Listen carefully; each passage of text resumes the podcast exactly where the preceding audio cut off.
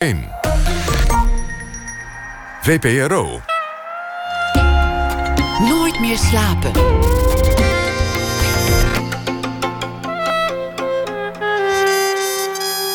Met Pieter van der Wielen. Goedenacht en welkom bij Nooit meer slapen. Een hele generatie was er verslaafd aan en plande de week eromheen om het niet te hoeven missen. Zo was dat in die tijd, want er was nog geen internet. En nu is er een nieuw seizoen van Twin Peaks. Aandacht daarvoor na ene. Rapper Bokusam komt op bezoek. Prijzen, hits, volle zalen, YouTube-records. En onder meer eh, speelde hij met het collectief New Wave. Maar een echt volledig soloalbum, dat was er nog niet tot dit weekende. Na ene komt hij hier op bezoek. En dan uh, draagt Thomas Verbocht zijn verhaal voor bij de afgelopen dag. Maar we beginnen komend uur met Sarah van Sonsbeek. We all came on different ships, but we're on the same boat now. Komend weekende opent ze een tentoonstelling onder die naam in de Oude Kerk in Amsterdam. En het thema zal zijn in migratie. De kerk op de Wallen, de oude kerk, zag ooit uit op de schepen die de stad in en uitvoeren. Het was uh, de kerk waar de schippers voor een behouden vaart kwamen bidden. Sarah van Sonsbeek werd geboren in 1976. Haar aanvankelijke ambitie was om architect te worden, maar ze werd toch uh, kunstenaar. Ze ging naar de Rietveld Academie en veel van haar werk gaat over stilte. Hoe kun je stilte in beeld brengen? En kun je stilte vangen in kunst? En wat is stilte eigenlijk? Ook maakte ze voor de Nederlandse Bank werk van en over goud, het edelmetaal. En uh, ze verbleef op de meest afgelegen plek op aarde, Tristan de Cunha, een archipel van vulkaaneilanden in de oceaan ergens. En uh, ze woonde ook af en aan in een van de drukste steden, juist weer ter wereld, Sao Paulo, waar ze ook werk uh, heeft gemaakt. Sarah, hartelijk welkom. Dankjewel.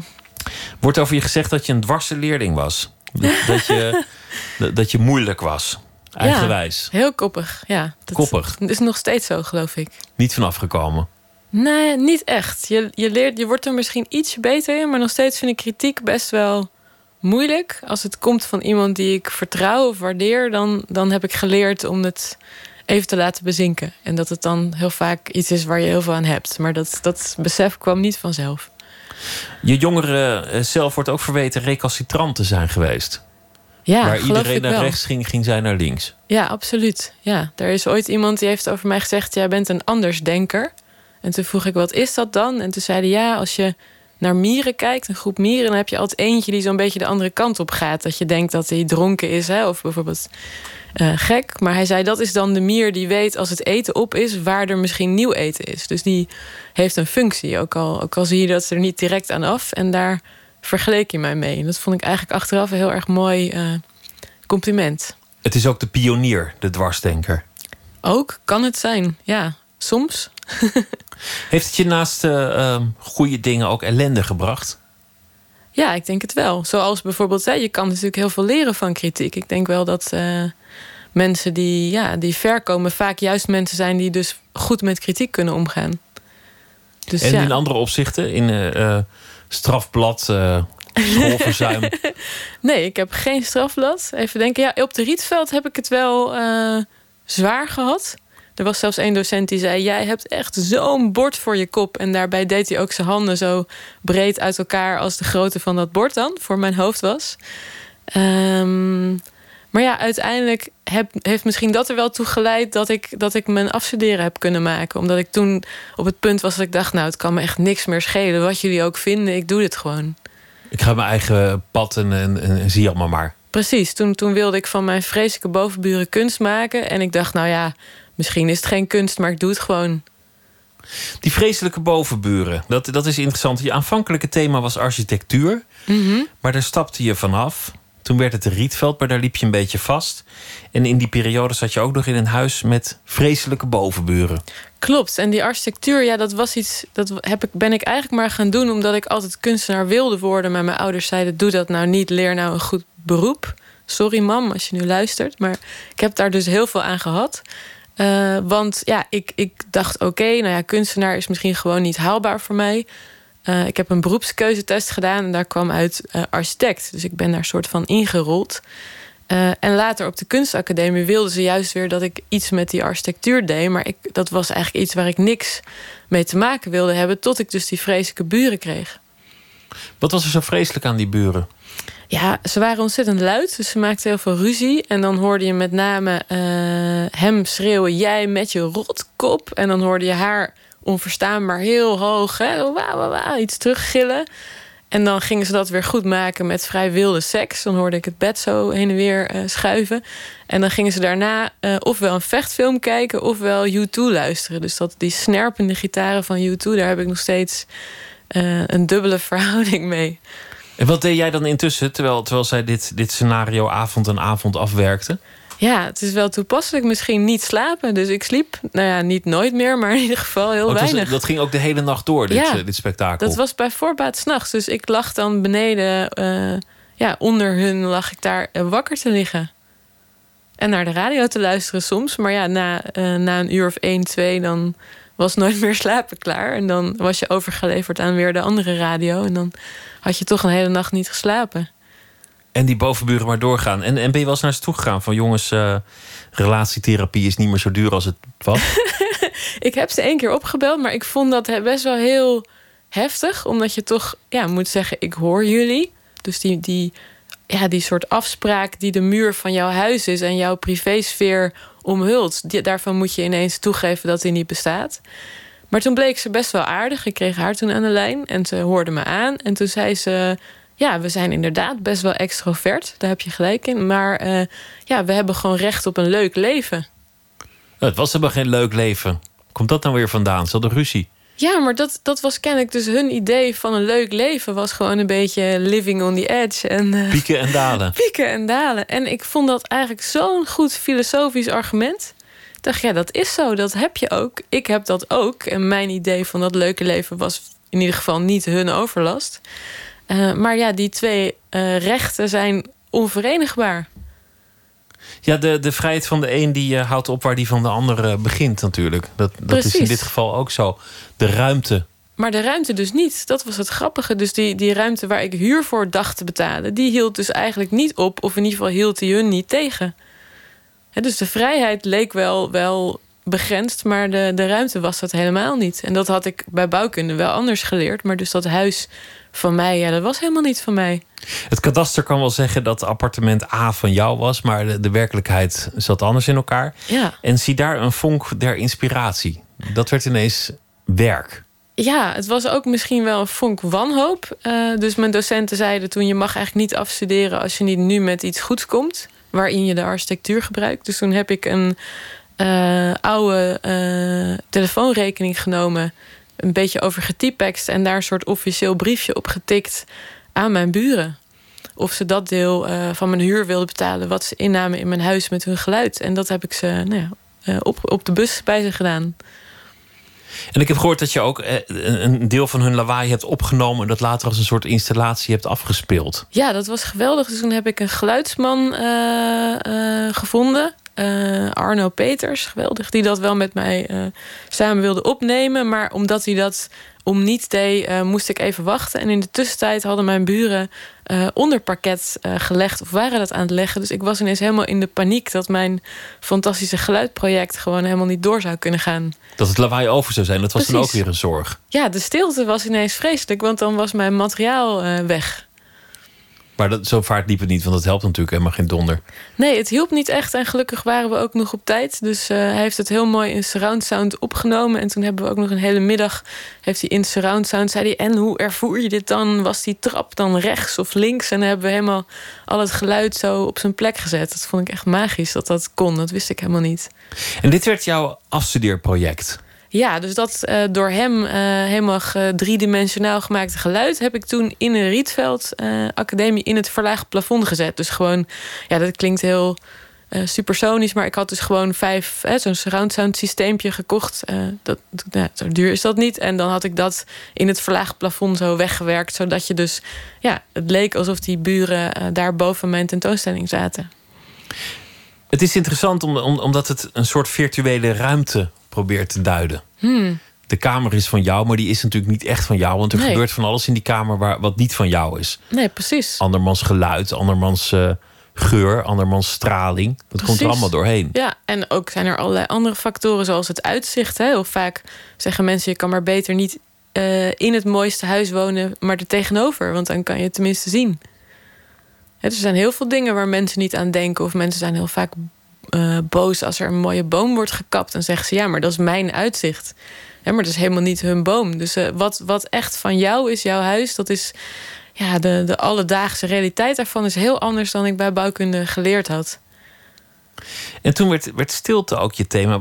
Wat is stilte eigenlijk? Ja, ik heb geen idee. Eigenlijk probeer ik ook die vraag altijd te ontwijken, maar het aan anderen te vragen. Dus misschien mag ik het aan jou vragen. Wat, wat, voor wat stilte is, wat voor mij stilte is. Ja, voor jou.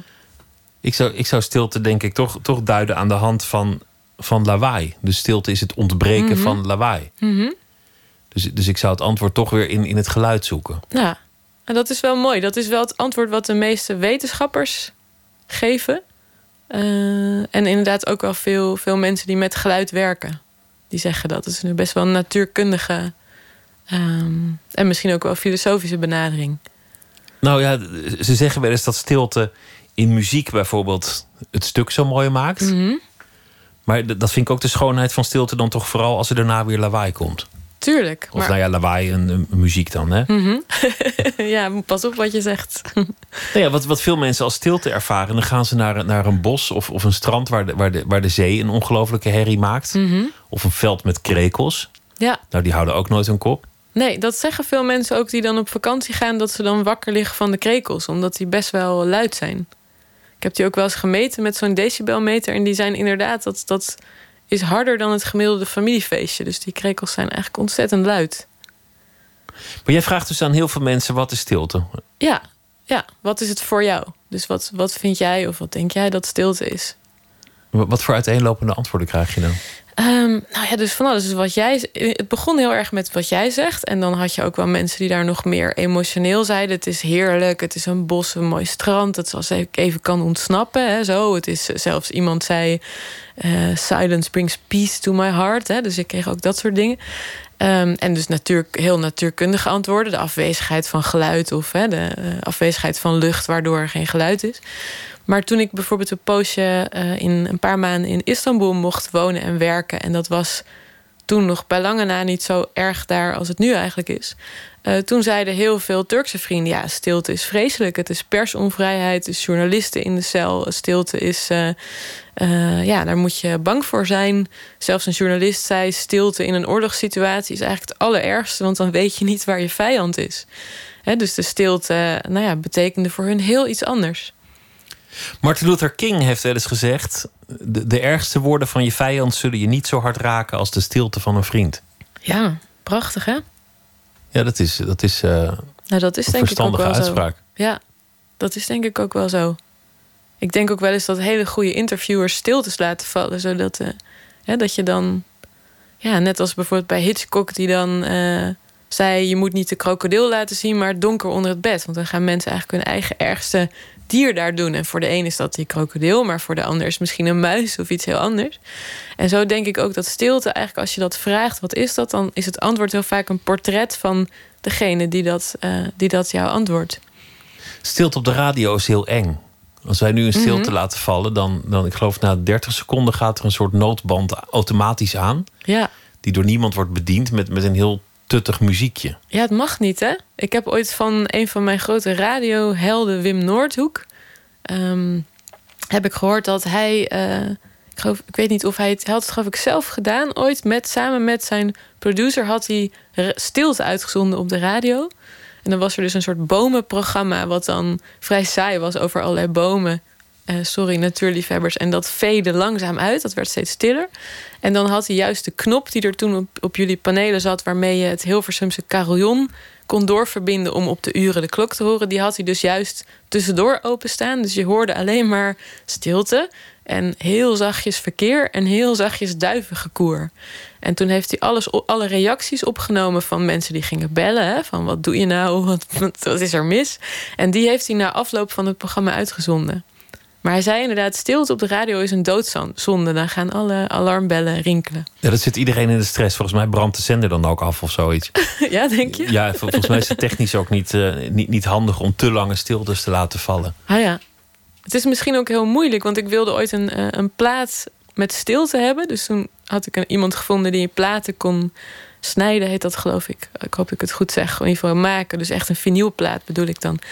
En zei hij, oké, wat moet erop? Ik zei, nou stilte. Oh, oké, oké. En dan kreeg ik weer een telefoontje. Maar ja, wat, wat moet er nou op? Ik zei, nou, stilte. Oh, hoe lang dan? Nou, doet u maar uh, eh, 4 minuten 33. Toen maakte ik zo'n grapje van... Hè, dat is een beroemd stuk van John Cage... wat uit stilte bestaat. Dat, nou, dat, dat had hij geloof ik niet helemaal begrepen. Oké, oké. En toen heeft hij me echt nog vijf keer teruggebeld... omdat het dus onmogelijk was. En uiteindelijk hebben ze zelf een stukje stilte opgenomen... en dat op de plaat gesneden. Want dus gewoon een... Kennelijk kon je niet in dat programma aangeven... ik wil een plaat snijden met niks. Dat ging gewoon niet. Stilte kan dus ook beangstigend zijn, ontwrichtend. Over, mhm. over die overlast van je, van je bovenburen, dat is natuurlijk ook. Want, want jij zegt stilte is iets heel persoonlijks. Um, het is natuurlijk ook iets dat, dat waarschijnlijk aan jou ligt als je er last van hebt. Het is misschien helemaal niet objectief dat die bovenburen zoveel lawaai maken, terwijl ik het zonder meer van je aanneem. Nee, nee, je hebt helemaal gelijk. Want toen ik verhuisde, uh, had ik weer het idee dat ik buren hoorde. Dus toen dacht ik, misschien zitten die buren wel voor een deel in je hoofd. He, niet in de zin dat je gek bent, maar dus inderdaad, de ervaring van geluid is natuurlijk heel persoonlijk. Maar ook, ja, als je eenmaal die buren hoort, of, of een, hè, stel dat je, je je buurman hoest, als je die hoest eenmaal hoort, dan kan je hem ook niet meer niet horen. Ik heb een, eh, een, man in de buurt die regelmatig aanbelt met een petitie tegen het plaatselijke café. Omdat hij, dat hij er s'nachts last van heeft. En ik heb oprecht dat hele café, ik wist eerst niet eens dat het er zat. Nee. Ik heb het nog nooit gehoord. Ja. En die man wordt elke keer als ik dat zeg, boos. Jeetje. Dan vindt hij het een soort verraad dat ik geen last van het café heb. Ik zeg, ja, weet ik veel, ik, ik, hoor, ik hoor het niet. Nee. En dat, dat vindt die man dan heel erg geestig, vind ik dat. Ja, het, is geestig, maar ik heb mezelf wel eens in een situatie bevonden dat ik me heel schuldig voelde. Dus je zei al even, ik heb in Sao Paulo af en aan uh, veel verbleven. En daar ontdekte ik toen een putdeksel. Ik kwam een man tegen die zei: Ik lig wakker van een putdeksel. En ik zei: Hoe kan dat nou? Nou, hij woonde op de drukste straat van Sao Paulo, zo bleek. En daar lag een putdeksel verkeerd geïnstalleerd, die dus zo'n klonk maakte elke keer dat er een vrachtauto overheen ging. En uh, nou, daar lag hij wakker van. En toen ben ik een jaar later, kreeg ik de kans om terug te gaan. Toen dacht ik, oké, ik ga iets maken voor die man. Ik ga die putdeksel afgieten in brons als een gong. En dan kan hij daarop slaan, dacht ik, geloof ik, als een soort akoestische therapie. En ik ga die man weer opzoeken. Maar die man vond ik niet meer. Maar toen heb ik bij al zijn buren ongeveer aangebeld en gevraagd: van, Hebben jullie ooit last van dat geluid? En eigenlijk vrijwel niemand was het ooit opgevallen. Maar sommigen zeiden ook: Nou, dankjewel, nu kan ik vast ook niet meer slapen. Want nu hoor ik het ineens. Maar het was die, die, die hele drukke weg. Het, was geloof ik de, de, de Avenue de Paulista, Avenue toch? Avenue de Paulista, ja. Dat is de, de, de, de mooiste, grootste, breedste avenue van, uh, van, van Sao Paulo. Een hele, hele drukke weg waar volgens mij ontzettend veel lawaai is. Heel veel. Het is bijna knap dat hij daar die ene putdeksel nog tussen heeft kunnen ontdekken. Het is onvoorstelbaar. Ik heb dus toen ook dat jaar later bij mensen bij wie ik aanbelde... hebben we echt samen het raam uitgehangen een kwartier... om te proberen te horen. Dus het was echt, je moest echt moeite doen om het te onderscheiden van de andere geluiden. Als je probeert stilte te vangen in kunst, dan ben je eigenlijk ook bezig met, met de essentie van wat kunst is, namelijk het onzegbare hmm. vastleggen. Je stelt jezelf een onmogelijke opdracht. Hoe kun je stilte verbeelden?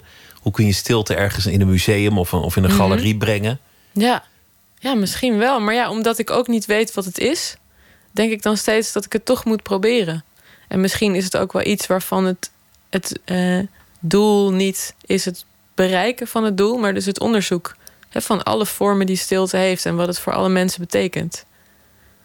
Het subjectieve zit er ook in. Ja, ik krijg ook uh, soms vrij verrassende reacties uh, hè, van zowel mensen die met mij de stilte willen opzoeken. Nou, daar reageer ik dan eigenlijk nooit op. Als mensen die uh, inderdaad een petitie hebben voor tegen hun buren, die dan hopen dat ik daar aan meedoen. Maar dus het is heel uiteenlopend wat voor mensen stilte is en wat dat bij mensen losmaakt. En waar zoek jij stilte op? Wanneer ben je blij in de stilte?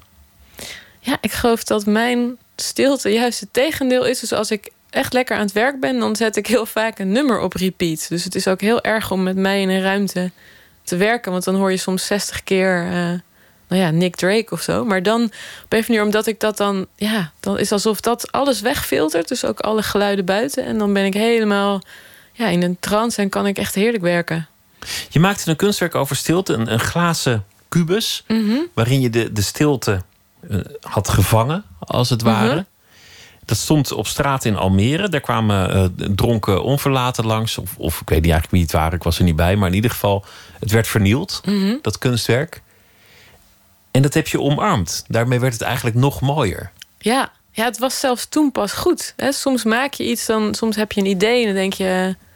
nou, dit, zo moet het. En dan heb je het gemaakt en dan denk je, oh jee. Weet je, dan is het gewoon saai of gewoon niet goed. En dat dacht ik hierbij eigenlijk. Ik dacht, het idee was een kubieke meter stilte van akoestisch werend glas. En toen stond die kubus glas daar in dat weiland. Dacht, ja, ik heb een soort slechte Dan Graham gemaakt. Hè? Dat is een kunstenaar die veel glazen gebouwtjes maakt. Hele goede kunstenaar. Uh, ik kan het niet afdoen als glazen gebouwtjes, maar hè, voor wie dat niet kent, vaak glazen sculpturen, gebouwachtige structuren. Uh, ja, ik dacht, ik heb gewoon een slechte Dan Graham gemaakt. Echt erg. Je dacht, het is niet gelukt. En toen, toen kwamen nee. die onverlaten. Ja. Die dachten, glas, nou, dat trappen we, trappen we kapot. Precies. Want FC Almere heeft verloren, of er was iets anders aan de hand. Misschien, ja. En toen, toen noemde je het ook Broken Silence. Ja, dus het heette One Cubic Meter of Silence. En toen dacht ik, uh, toen ik het hoorde, dacht ik vreselijk. Want het was niet verzekerd. Want glas in de openbare ruimte kan je heel moeilijk verzekeren. Dat is heel duur. Maar toen ik het zag, was ik zo'n zonnige dag. En ik kwam daar aan en dat, dat zon schitterde in, in die breuken. En ik dacht, ja, ik moet in de Vandalen mijn meerdere erkennen. Want eigenlijk is het nu het werk pas af. Dus ik noem het dan One Cubic Meter of Broken Silence. En ik adopteer het eigenlijk als een, een nieuw werk... waarbij de Vandalen in dit geval de co-auteur zijn. Ik heb nog nooit eerder gehoord dat een kunstwerk beter werd door vernieling. Nee, ik hoop ook niet dat het. En het is zeker geen uitnodiging om alles wat ik maak te vernielen. Uh, maar hier was het denk ik echt zo, omdat. Zonder dat ik denk dat ze dat bedoeld hebben. Tenzij daar een soort wonderlijke Picasso rondliep. Hè, maar ik, ik denk het niet. Ik denk dat het gewoon lekker was om het kapot te maken. Uh, Zo'n mooie glazen, onaantastbare kubus. Maar nu zag je gewoon pas wat de stilte was. Dus je had echt het idee dat daar net een enorm kabaal geweest was. Eigenlijk wat jij net zei. Uh, en dat dit net de stilte daarna was. En tegelijk zag je ook dat er dus maar één iemand voor nodig was om die stilte te doorbreken. Dus dat stilte ook een soort, ja, soort afspraak is, een soort sociale afspraak. Uh, en net als de damschreeuwer, één iemand kan dat doorbreken. Maar het is heel kwetsbaar. Ja, het is ontzettend kwetsbaar, maar afhankelijk van de context. Zoals natuurlijk toen met de dodenherdenking, ja, dan is iemand die heel hard schreeuwt natuurlijk heel uh, beangstigend. En, en kan voor veel mensen heel erg uh, ja, heftige betekenis hebben. Terwijl als één iemand zou schreeuwen in een warenhuis op een gemiddelde dag, dan, hè, dan zou het niemand waarschijnlijk opvallen. Zou je stilte technisch kunnen afdwingen met, met gewoon bijvoorbeeld een, een antigolf, een wit geluid? Dat je in een mm -hmm. kamer gewoon heel veel uh, omgekeerde sinus uh, geluiden kan. afdwingt. En dat, dat je daardoor gewoon de kamer stillegt. Het, het kan, uh, maar het is wel moeilijk. Ik heb ooit van TNO hun anti-geluidstoel geleend. En het leuke was dat die stoel was gewoon een rieten stoel... die ze volgens mij ook in een 250 euro winkel hadden gekocht. Maar de installatie zelf kostte een miljoen en was super sonisch ingewikkeld. En dat hadden ze toen voor Schiphol, meen ik, uh, ontwikkeld... om dus omwonenden bijvoorbeeld in een slaapkamer dat vliegtuiggeluid weg te kunnen nemen. En het kan wel, alleen je hebt dus een heel snelle computer nodig. En het probleem is ook dat sommige geluiden, een vliegtuiggeluid is laag. Hè, dus dat betekent dat het een grote golflengte heeft. Geluid is een golf. Hè, dus hoe lager het geluid, hoe groter die golf. En wat dus de, de machine doet, die, die neemt die golf op, die klapt die om. En die stuurt precies diezelfde golf omgeklapt weer uit, waardoor die twee golven elkaar opheffen. Maar om dat te kunnen doen, moet je dus uh, ja, een computer hebben die heel snel kan rekenen. En als het geluid laag is en voorspelbaar, hè, zoals zo'n motor, voe, voe, voe, voe, is dat relatief makkelijk. Maar zoals wij hier praten, zijn wij, nou, hebben we hogere stemmen en we zijn heel onvoorspelbaar. Dus dat is nog ontzettend moeilijk om dat uh, gedaan te krijgen. Je bent wel in de stilste kamer van Nederland geweest, waar, waar de akoestiek helemaal, helemaal weg is. Ja, nou, of het echt de stilste kamer is, weet ik niet. Maar het was wel verdomd stil, inderdaad. Dat was de anechoïsche kamer van de TU Delft in uh, de natuurkundefaculteit. En ik ben er laatst weer geweest. Uh, en toen hebben ze op mijn verzoek zelfs even het licht uitgedaan. Toen was helemaal niks meer. Dat was fantastisch. Want als het licht aan is, dan. Toen vond ik het de eerste keer dat ik er was best wel eng omdat je op een gegeven moment uh, ook je lichaam hoort. Dus ik dacht eerst van, hé, die kamer is niet zo goed. Ik hoor verkeer, ik hoor een soort geruis... tot ik besefte, wacht even, dat is mijn bloed. Hè, daar had John Cage heeft dat ook daarover geschreven. Daarom wilde ik dit ook doen. Dus je kan inderdaad je bloed en je hart en zo horen. Uh, dus dat is best wel beangstigend. Maar toen ze dat licht uitdeden... en je moet je voorstellen, je zit in een soort ruimteschip waar alle wanden en vloeren hebben een soort schuime punten. En jij zit op een soort net dat midden in die ruimte hangt. En dus ze zeiden ook, je moet wel zitten, want anders zijn we bang dat je omvalt. En ze doen het licht uit en ineens is er geen ruimte meer. Dus het is echt alsof je op een soort enorme berg zit, misschien midden in de Amazone, en er nergens ruimte is. Het was echt ongelooflijk mooi. Oh, het lijkt me helemaal niks. nee. Lijkt me verschrikkelijk. Ik heb Ja. impulsen nodig. Sommige mensen worden helemaal gek. Dus je hebt mensen die daar na, na twee minuten echt op de deur bonken of ze alsjeblieft eruit mogen. Je bent ook naar Tristan de Cunha gegaan. Hmm. Een, eh, een eh, eilandengroep. Ergens, eh, ja, hoe moet je dat dan geografisch? Nergens in de buurt. Het is eigenlijk de meest afgelegen bewoonde plek ter wereld. Dus er zijn wel plekken meer afgelegen, maar daar woont dan niemand. Eh, en hoe komt dat nou? Nou, dit is inderdaad een vulkanisch eiland. eh, midden tussen Sao Paulo en Rio eigenlijk in, zo'n beetje. Dus je kan er ook niet, en je kan er ook niet heen vliegen. Dus je kan alleen, eh, het snelste is naar Kaapstad vliegen. En dan moet je zes dagen met de boot op volle zee. Dat is eigenlijk de enige manier om daar te komen. Want het is ook te ver voor bijvoorbeeld een helikopter of zo. Ooit, ooit als eerste bewoond door een Nederlander van, van de VOC. De Mhm. ontdekkingsreiziger van de bierenbroodsprot. Die, heeft daar eh, in 1652 de boel gekoloniseerd. Ja, Maar ja, gekoloniseerd niet op de nare manier, want er woonde nog niemand. Dus hij heeft feitelijk een paar schapen, ge- nee, zelfs dat niet. Een paar, paar eh, zeehonden of zo gekoloniseerd. Ik geloof dat er eerst nog een Portugees was, een Tristão da Cunha, die dus nooit voet aan land heeft gezet, maar eigenlijk was dat ook al een behoorlijk kolonistische, koloniale daad. Die heeft gewoon gezegd dat eiland heet nu Tristan da Cunha, dus die, dat heet nu naar mij. En toen is hij gewoon verder gevaren. Wat heel verstandig was Vind ik ook heel mooi. En hoe was het dan voor jou om daar te zijn? Want dit was in je zoektocht naar stilte. kwam ook vanzelf de afgelegenheid. Nou langs. ja, vanzelf. Ik heb er zo lang over getwijfeld. Joh. Ik, heb, ik heb er drie jaar over gedaan om er überhaupt heen te mogen en te kunnen. Want er gaan eigenlijk maar acht of negen schepen per jaar. Eh, en op de meeste kunnen maar 12 passagiers. En op die waar ik was, die is wat groter, kunnen 30 passagiers. En alle eilanders of familie of mensen die daar echt moeten werken, die krijgen allemaal voorrang. Dus elke keer als iemand zijn been breekt of een, hè, iemand jarig eh, 80 wordt, dan, ja, dan schuif je weer op in de, in de rangorde. En ja, ik, had, ik wilde erheen omdat ik er door Boudewijn Bug over gehoord had. Ik geloof, maar misschien zeg ik het verkeerd, hij wilde erheen en is er naartoe gevaren. Maar ik geloof dat hij niet voet aan land gezet heeft. In ieder geval niet in eerste instantie. Omdat het weer kan daar zo slecht zijn dat je hè, vier dagen voor de kust eh, moet liggen en onverrichter zaken weer terug moet varen. Ook nog. Ook dat nog. En ehm, ja, ik, ik dacht, ik moet het toch doen. Want eigenlijk had ik na dat burenproject niet meer zoiets persoonlijks gedaan. En mensen zeiden, ja, Sarah, alles leuk en wel. En hè, je maakt mooie dingen. Maar dat burenproject was zo goed, want je ging echt zelf op onderzoek. Eh, moet je niet op stilte retretten. Maar dan, dat stond me altijd ontzettend tegen om dan ergens eh, ja, naar, naar een helemaal voorbedachte stilte retraite te gaan. Dus ik dacht dan, toen ik dit hoorde, dacht ik: oké, ik moet daar dus heen. Maar het was ook een soort dat je denkt: ik moet het doen. Maar oh, ik zie er zo tegenop. Want ja, zes dagen op volle zee had ik nog nooit gedaan. Eh, en wat ga ik daar dan doen? Heeft het iets opgeleverd? Ja, eh, ja ik zou bijna zeggen alles. Eh, het heeft me echt teruggebracht bij waarom ik kunst maak.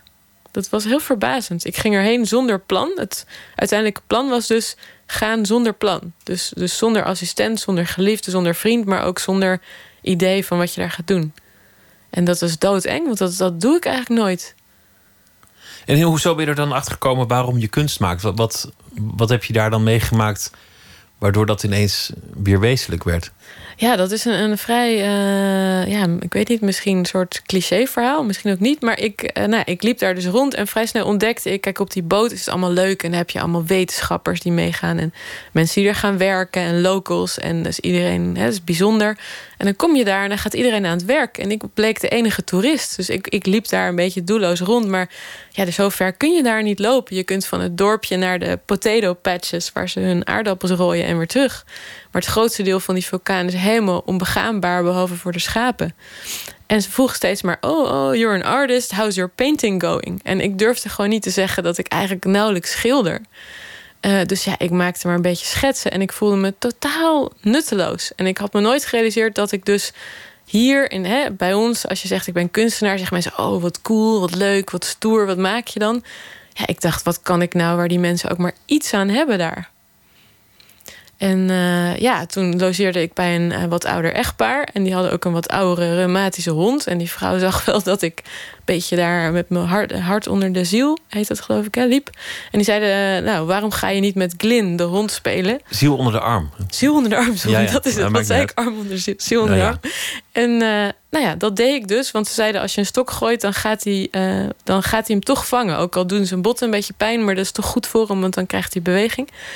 En toen deed ik dat. En toen kreeg ik elke keer precies de stok in twee gelijke helften terug. Dus hij beet die precies in twee helften.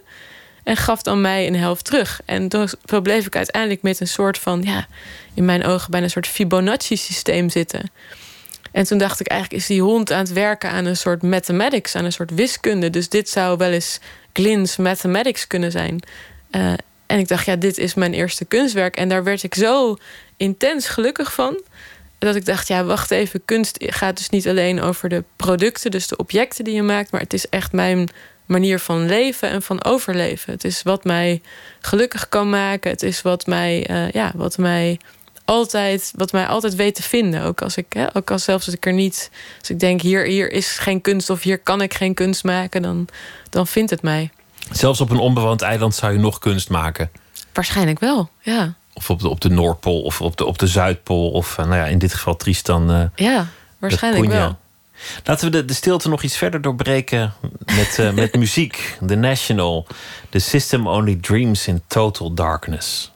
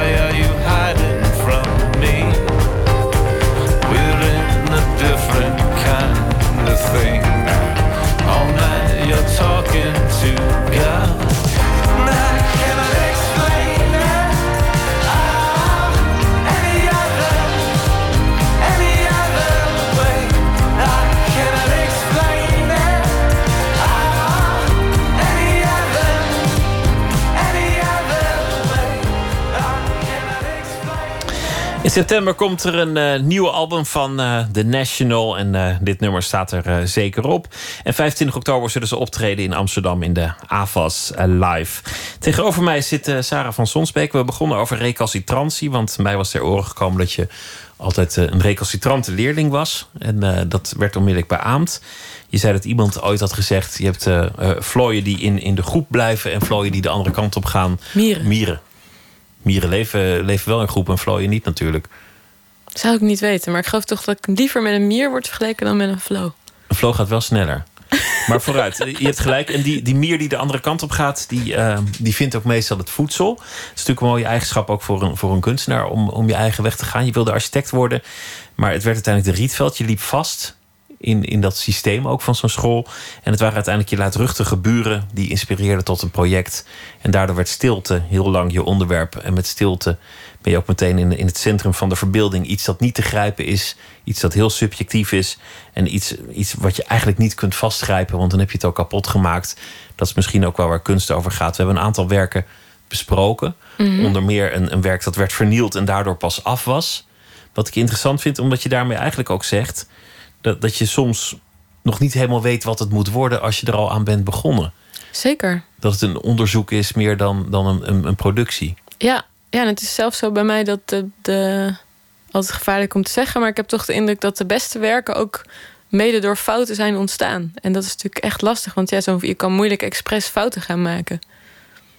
Gaat het ook wel eens echt mis dat je het gewoon weggooit? Of dat het, dat het, dat het al af moet zijn voor een, voor een expositie en dat je het eigenlijk niet goed vindt? Ja, ja zeker. Wat doe je, dan? Heel erg panieken. En, en soms komt er dan iets goeds of iets anders. Of ook vaak realiseer je dat iets wat je dus veel eerder gemaakt hebt, gewoon beter is. Ja, en soms is het gewoon ook minder goed. Hè? Het, blijft, uh, ja, het blijft streven naar het beste. Maar het is gewoon ontzettend moeilijk om, om goede kunst te maken. Is echt heel erg moeilijk. Dus soms, ja, uh, soms lukt het ook niet. En wanneer is het goed? Is, is daar iets in algemene zin over te zeggen? Volgens mij is dat heel persoonlijk. En ik wil ook zeker dat niet over mijn eigen werk zeggen. Maar ik kan hooguit zeggen dat dingen die ik goed vind, zijn vaak gewoon dingen uh, ja, die, die een soort uh, lichamelijke aantrekkingskracht hebben. Dat je er gewoon een half uur naar wil kijken. En ook heel vaak snap ik het helemaal niet. Maar je wil gewoon maar blijven kijken. Het moet, het moet aan je trekken. Ja, het trekt aan je en het is heel zintuigelijk voor mij. Maar dat, dat is dus echt persoonlijk. Hè? Dat zijn dingen die, die mij trekken. Dat is een soort uh, ervaring die niet alleen in het hoofd is, maar ook gewoon van wat je ziet of anderszins meemaakt. Uh, ja, een soort zintuigelijke ervaring is. De Nederlandse bank die, uh, die hadden tijd over tussen het verlagen van de rentestanden. en die, die vroegen jou om je te laten inspireren op, op een plek waar bijna niemand ooit mag komen. Mm namelijk de Nationale Goudvoorraad. Ja. Ze bewaren nog steeds een aantal goudblokken om, om toch iets van, van objectieve waarde te hebben. Mocht, ja. mocht geld het niet meer doen of mocht de geldontwaarding uh, zijn doorgeschoten, dan is het goed om te weten dat de, de, overheid nog een enorme kluis met goud heeft ergens. Ja. Hoe gaat dat dan? Ja, het was echt. Uh, het was, ze wisten wel uh, al van mijn goudobsessie. Want na stilte heb ik dus ook wel een soort obsessie met goud. Uh, en toen, dat hebben heel veel mensen. Ja, daar kom ik ook achter. Dat, dat, dat is echt een, een grote hit. Heel veel mensen willen die werken dan ook aanraken. Wat natuurlijk heel vaak niet mag met kunst. Um, uh, en dat had ik overigens ook in de, in de kluis wel. Dat je gewoon het eerste is dat je het wil aanraken. Want ja, ik mocht dus voor hun 200-jarig bestaan... Uh, uh, nou ja, door allerlei veiligheidspoorten, metaaldetectors, gefouilleersessies... mocht ik dan uiteindelijk zes verdiepingen onder het gebouw... Uh, 13 stalen deuren door in die kluis. En ja, dat zag er eigenlijk helemaal niet uit zoals ik had verwacht. Het leek een beetje op de, een parkeergarage eigenlijk. Uh, Zo'n anonieme uh, ja, betonnen ruimte. En daarachterin uh, zag ik iets. ik geloof dat ze nu wel hebben ze iets, ja, iets nieuwe, mooie kasten. Maar toen hadden ze nog, die ik prachtig vond, soort houten kasten ooit getimmerd door een, een oud werknemer van de bank. En dat was echt een beetje zoals het uh, in de schuur bij je, mijn vader is. Behalve dan dat dus in de schuur bij mijn vader niet, uh, ja, geen 2 miljard ligt. En dat lag hier wel. 2 miljard aan, aan, aan goud. Ongeveer. Hè? Ik doe een wilde gok. Ik heb toen gewoon geteld van oké, vijf staven zo, bij vijf staven hoog, keer, keer vijf boven elkaar, keer vijf en dan zoveel kasten. En dan kwam ik ongeveer op 2 miljard. Maar ik kan er natuurlijk ook uh, een half miljard naast zitten. En de goudprijs fluctueert natuurlijk ook. Ontzettend. Dat is een, een van de meest, dat heet dan volatiel in bankierstermen. Dus ik heb toen ook met veel van de bankiers van de Nederlandse bank gepraat. En die bleken soms echt wonderlijk veel te weten. En ook heel poëtisch, zelfs filosofisch daarover te spreken. En die zeiden dus: ja, het is eigenlijk ongelooflijk dat wij die voorraad hebben. Want uh, goud fluctueert veel te veel om een soort veilige, hè, veilige haven te zijn. Maar we kunnen er gewoon niet meer vanaf. Ja, en wat, wat zou je anders moeten doen dat, dat een objectieve eeuwige waarde heeft? Nou ja, ik, dat is inderdaad moeilijk. Maar puur in bankierstermen geloof ik dat staatsobligaties van een heel veilig land, bijvoorbeeld als Duitsland, zijn misschien waardevaster. Alleen, uh, ja, ik vroeg toen van, is er, wat is dan, hè, is er dan geen enkele reden waarom dit een goed idee is? Zij zei, nou, toch wel, want um, goud uh, ja, is, we geloven dat goud een gesloten systeem is. Dus er zijn maar zoveel goudmijnen in de wereld. Uh, en als er ineens, daardoor heb je een bepaalde prijs. En als ineens de prijs omhoog gaat, je hebt mijnen die rendabel zijn en die dat niet zijn. Um, en als de prijs omhoog gaat, worden onrendabele mijnen ineens rendabel, waardoor er meer goud op de markt komt en gaat de prijs weer omlaag. Dus het is een soort zelfbalancerend systeem en dat zien economen natuurlijk heel graag. Uh, en bankiers die vinden dat een fijne, fijne gedachte. Ooit begon het ermee dat, dat goud vrij um, uh, onaantastbaar is. Het reageert mhm. niet op andere uh, stoffen. Je kunt het niet mengen. Ook dat? Je, uh, het is voor brand vrij ongevoelig. Ja, als het gebouw van de Nederlandse band, bank afbrandt... dat was toen ook een soort van... ja, ik wil niet zeggen fantasie... maar dat, daar, dat realiseerde ik me daar in die kelder. Dan is je eerste, ja, eerste starstruck zijn is over. Dat je denkt, jeetje, ik sta bij 2 miljard. Jeetje, ik sta bij 2 miljard. En dan denk je, ja, maar dit is gewoon... weet je, dit is het gaat helemaal niet om mij. Want als ik dood ben, is het hier nog als mijn kinderen en dienstkinderen, eh, als ik die krijg ooit, als die dood zijn, is het hier ook nog. En zelfs als het hele gebouw afbrandt, een gemiddelde gebouwbrand is zo'n beetje 600 graden. En dan smelt dat goud helemaal niet. Dus dan ligt dat hier gewoon nog te liggen.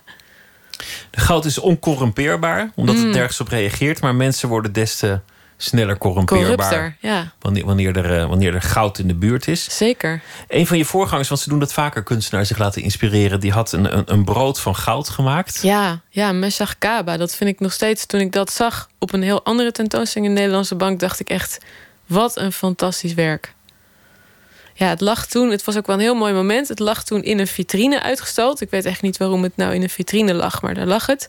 En daar had toen een van de bankiers die op de opening was, had daar even zo. Weet je, dan sta je met iemand te praten en dan wil je even je champagneglas kwijt. En die zette dat op dat brood. En gewoon dat beeld van die man in dat pak met zijn champagneglas, die dat eigenlijk zo liet zweven boven een gouden brood. Uh, ja, dat, dat, dat, dat, dat, dat sloeg me helemaal met stomheid. Omdat je hè, een gouden brood kan je natuurlijk niet eten. Uh, maar het is wondermooi. Iedereen wil het wel hebben, maar ja, ja, je kan het niet eten. Als jij in de woestijn daar uh, van honger vergaat, dan heb je helemaal niks aan je gouden brood. Het lijkt op de, de, de mythe van de, wat was het, de Frigische koning Midas. Mm -hmm. die, die alles wat hij aanraakte zou van goud worden. En toen, toen kon hij niet meer eten. Ja. En toen moest hij die, die wens of die vloek doorbreken. Precies, ja. Dus wat, wat is dat nou met dat goud? Ik weet het eigenlijk nog steeds niet hoor. Maar ik merk inderdaad dat hè, mensen willen het aanraken. Dat, nou, dat, dat, dat, wilde ik dus toen ook met dat brood. En het schittert en het fonkelt. Maar ja, waarom vinden we het nou zo mooi? Ik weet het eigenlijk nog steeds niet. Toen, toen moest jij iets, iets maken. Jou, jouw gedachte was om, om een soort plas van goud te maken. Ja, dat was dus de eerste gedachte. Ik denk dat ze me vroegen ongeveer een jaar voordat ik die show mocht maken. En toen had ik daarna, toen dacht ik eigenlijk meteen hoe zou het zijn als één goudstaaf zou smelten? Dus ik had zo'n plasje geschetst. En toen dacht ik, oh nee, oh god, oh nee, dit gaan ze nooit goed vinden. Want ja, de smeltende economie, het, het wegvloeiende geld, de bankiers die het geld doen, doen smelten, weet je wel. De knoeiboel van de. Nou, je zei net al over de Nederlandse bank, zei je al tussen het verlagen van de rente door. Hè. Ze hebben al niet zo'n zo'n goede reputatie, misschien voor veel mensen. Dus dan, dan, dan kom ik daar nog eens even op uitnodiging hun belachelijk maken. Ja, volgens dus... mij is die rente helemaal Europees uitbesteed hoor. Dus, uh, dus maar hun taak is voornamelijk het bewaken van goud. Maar ja, dan het laten smelten lijkt me dan ook en niet. En het eh, bewaken van de banken ook wel. Hè? Dus ze proberen ook, de, zijn ook een soort uh, ja, politie van de, van de, om te zorgen dat ons financiële systeem enigszins klopt.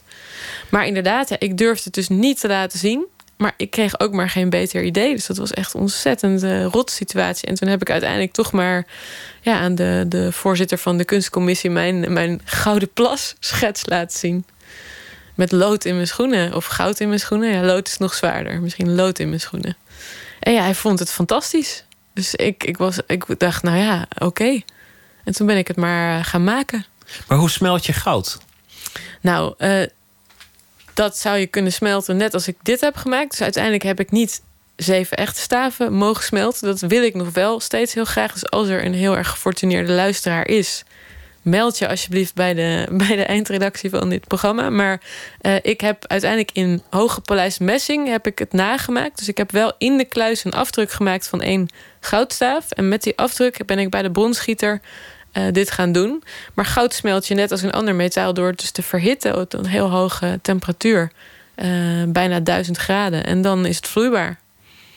En dat is een, een mooi beeld. Het, het, het geld dat smelt. Ja. Het goud dat vloeibaar wordt. Ja. Het, uh, het, het, goud dat vloeit. Nou ja, er, komt heel veel samen in dat. Uh... Er kwam heel veel samen en nog meer eigenlijk toen ik dacht: van ja, dan zit ik dan met zeven goudplasjes. Want zeven is mijn geluksgetal. Dus van die gouden werken maakte ik er dan steeds zeven. Omdat dat voor mij ook heel erg gaat over waarde en nou ja, bijgeloof, waar we het net over hadden. En ook de onzin van die, hè, die waarden. En uh, ik dacht, ja, jeetje, als ik, dat kan toch niet zo'n lege ruimte met zeven van die dingen op de grond. Dus misschien moet ik het op sokkels doen, maar dat vond ik ook vreselijk. En toen zag ik de directietrap die van die kunstruimte naar de directievleugel ging. Toen dacht ik, nou, ik maak gewoon het precies op maat voor die trap. Dus dat heb ik gedaan. Eén zo'n plasje vloeit daar van de trap af. Prachtig, prachtig beeld. Dank je. Van goud kwam je, kwam je terecht bij iets anders dat je inspireerde. Een, een beeld op het nieuws Mhm. van, van uh, migranten die, die uh, aankomen op de stranden, bijvoorbeeld uh, van Sicilië, maar ook heel veel andere plekken, Griekenland. En die krijgen dan van de hulpverleners zo'n zo'n foliedekentje om Ja. ze warm te houden. Ze hebben in, het water ge- reddingsdeken, ja. gelegen, dus ze hebben vaak heftige onderkoeling. En die krijgen dan zo'n foliedekentje. En dat lijkt net goud, Ja, merkwaardig genoeg. ja, dat is eigenlijk bijna nog. Dat is een soort he- heel kietserig soort goud. Het lijkt ook wel een soort snoeppapiertje. Dat is natuurlijk een gruwelijke associatie in deze context. Het is eigenlijk een deken die, eh, die je gewoon bij de eh, ja, EHBO-bedrijven of zo kan krijgen. Of bergsportwinkels. Want die ook door bergbeklimmers wordt gebruikt als je onderkoeld bent. En bijvoorbeeld na de New York eh, Marathon krijg je ook zo'n deken. En ik had die in 2012 gebruikt voor een tentje. Dat heette de anti-drone tent. En daar had ik gedacht, als je nou een tentje daarvan maakt en je zit daarin, dan ben je eigenlijk onzichtbaar voor hittecamera's, want je lichaamswarmte blijft binnen. Uh, maar inderdaad, inmiddels, nu was dat compleet ingehaald, dat werk, door de, door de actualiteit van wat je zegt. Dus die beelden, vaak in kranten dan, van vluchtelingen die dus iets vreselijks hebben meegemaakt. en die er als een soort gouden sculpturen bijna uh, ja, bij zaten. Waardoor ze dus ja, enerzijds ontzettend opvielen, maar anderzijds kon je, ja, verdwenen die mensen daar natuurlijk compleet onder. En werden ze sowieso ook door de nieuwsberichten aangeduid als de vluchteling. Dus uh, ja, ik had een idee, er is iets geks aan de hand met dat materiaal. Dus tegelijk met dat ze hun identiteit verliezen van ze zijn niet meer Jan of Piet of, uh, of Ahmed of wie dan ook. Uh, maar ze worden de vluchteling. En dat werd nog eens benadrukt doordat ze dus allemaal in dat materiaal verpakt leken. En dat vond ik een ontzettend bizar en wrang contrast. Wat natuurlijk doordat ik al met dat goud bezig was, me een soort extra opviel. Omdat ja, goud is normaal iets dus van inderdaad waarde. Hè? Van, van de Nederlandse bank of van feestjes of van uh, kampioenen of koningen. Maar dus niet van deze mensen die eigenlijk natuurlijk aan een complete andere eind van het spectrum staan. Met dat gouden dekentje verlies je ook je identiteit. Precies. Je houdt op een individu te zijn. Ja. En, en de hulpverlener die iemand met de beste bedoelingen tot, tot slachtoffer maakt. Mm -hmm. Die, die kan ook meehelpen om iemand zijn identiteit te doen verliezen. Ja. Zijn trots, ja. zijn beroep, zijn vaardigheden, noem maar op. Zeker. En dus dat is natuurlijk ook heel ingewikkeld daaraan. En dat, hè, dat merk ik ook nu ik er uh, nou ja, mee bezig ben voor de Oude Kerk in Amsterdam, wat je al even noemde. Met dat materiaal. De, het, is, uh, ja, het is heel dubbel. Dus er, wij hebben een rol daarin. Dus je denkt misschien, die vluchtelingen komen hier, wat heb ik daarmee te maken? Maar alles, dus de, de Nederlandse overheid die daar besluiten over neemt, ook wij die dat nieuws zien, maar ook de journalist die heel betrokken daar een foto van neemt. Echt met het idee, ik wil die ellende laten zien, die heeft ook een rol. Dus dat is, het is niet zo. Ja, ik dacht altijd eerst misschien van. Kan ik daar wel iets mee doen? Want het is toch niet mijn probleem, om het heel bot te zeggen. Maar ik ben me nu al onderzoekend. ben ik gaan beseffen dat dat dus wat wel zo is. Omdat ik daar een. Ja, wij hebben daar een rol in, of je nou wil of niet. Al is het een rol dat je bijvoorbeeld iemand ontmenselijkt door hem, door Ja. hem deel uit te maken, laten maken van een groep.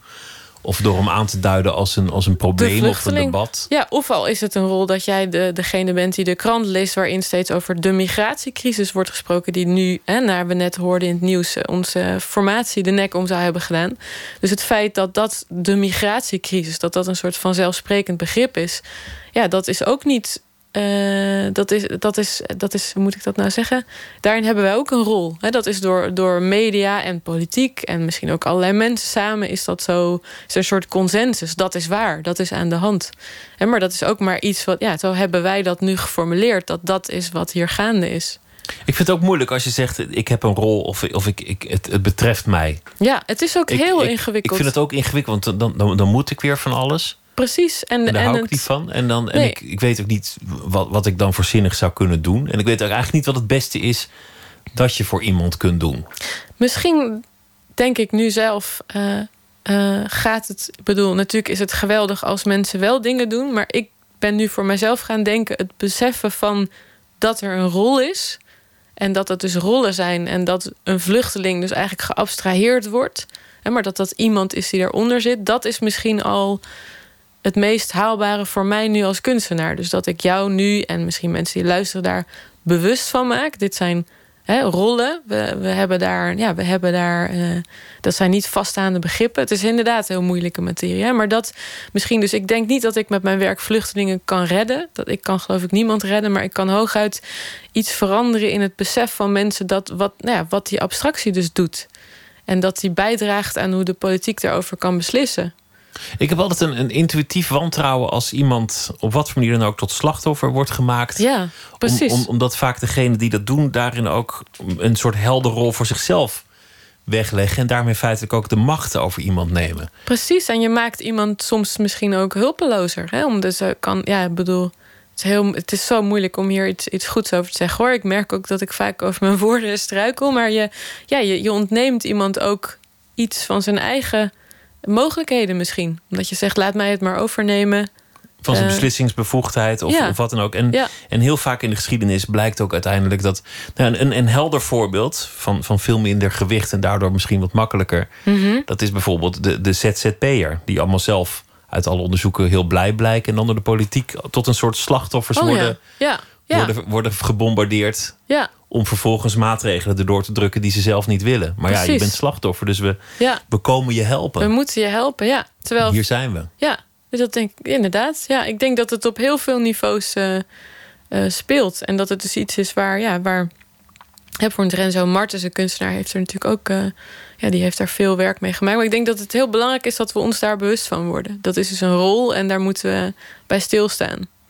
Het gaat komend weekend eh, openen in, in Mhm. die oude kerk. Een, een kerk die ja, ooit van de schippers was, van, van, de, van de zeelieden. Ja, Een kerk die ook, ook in de bouwkunst iets van een. Ja, een kerk heeft natuurlijk ook een schip. Aha. Dus het heeft daar ook iets van. ja. Maar wat ga je precies doen? Wat, wat voor ideeën heb je daarover? Ehm, nou ja, toen ik in die kerk kwam, eh, natuurlijk had ik dit idee, hè, die fascinatie met dat materiaal en die beelden had ik al gezien, maar ik, ik durfde er eigenlijk niks mee. Want ik dacht, jeetje, waar begin ik aan? En dit in een, een eh, witte ruimte of een museum te leggen leek me ontzettend fout. Want ik wilde juist bewust zijn van die rol. Dus hier dan zomaar kunst van maken, het, hè, van de ellende van anderen, dat leek me vreselijk.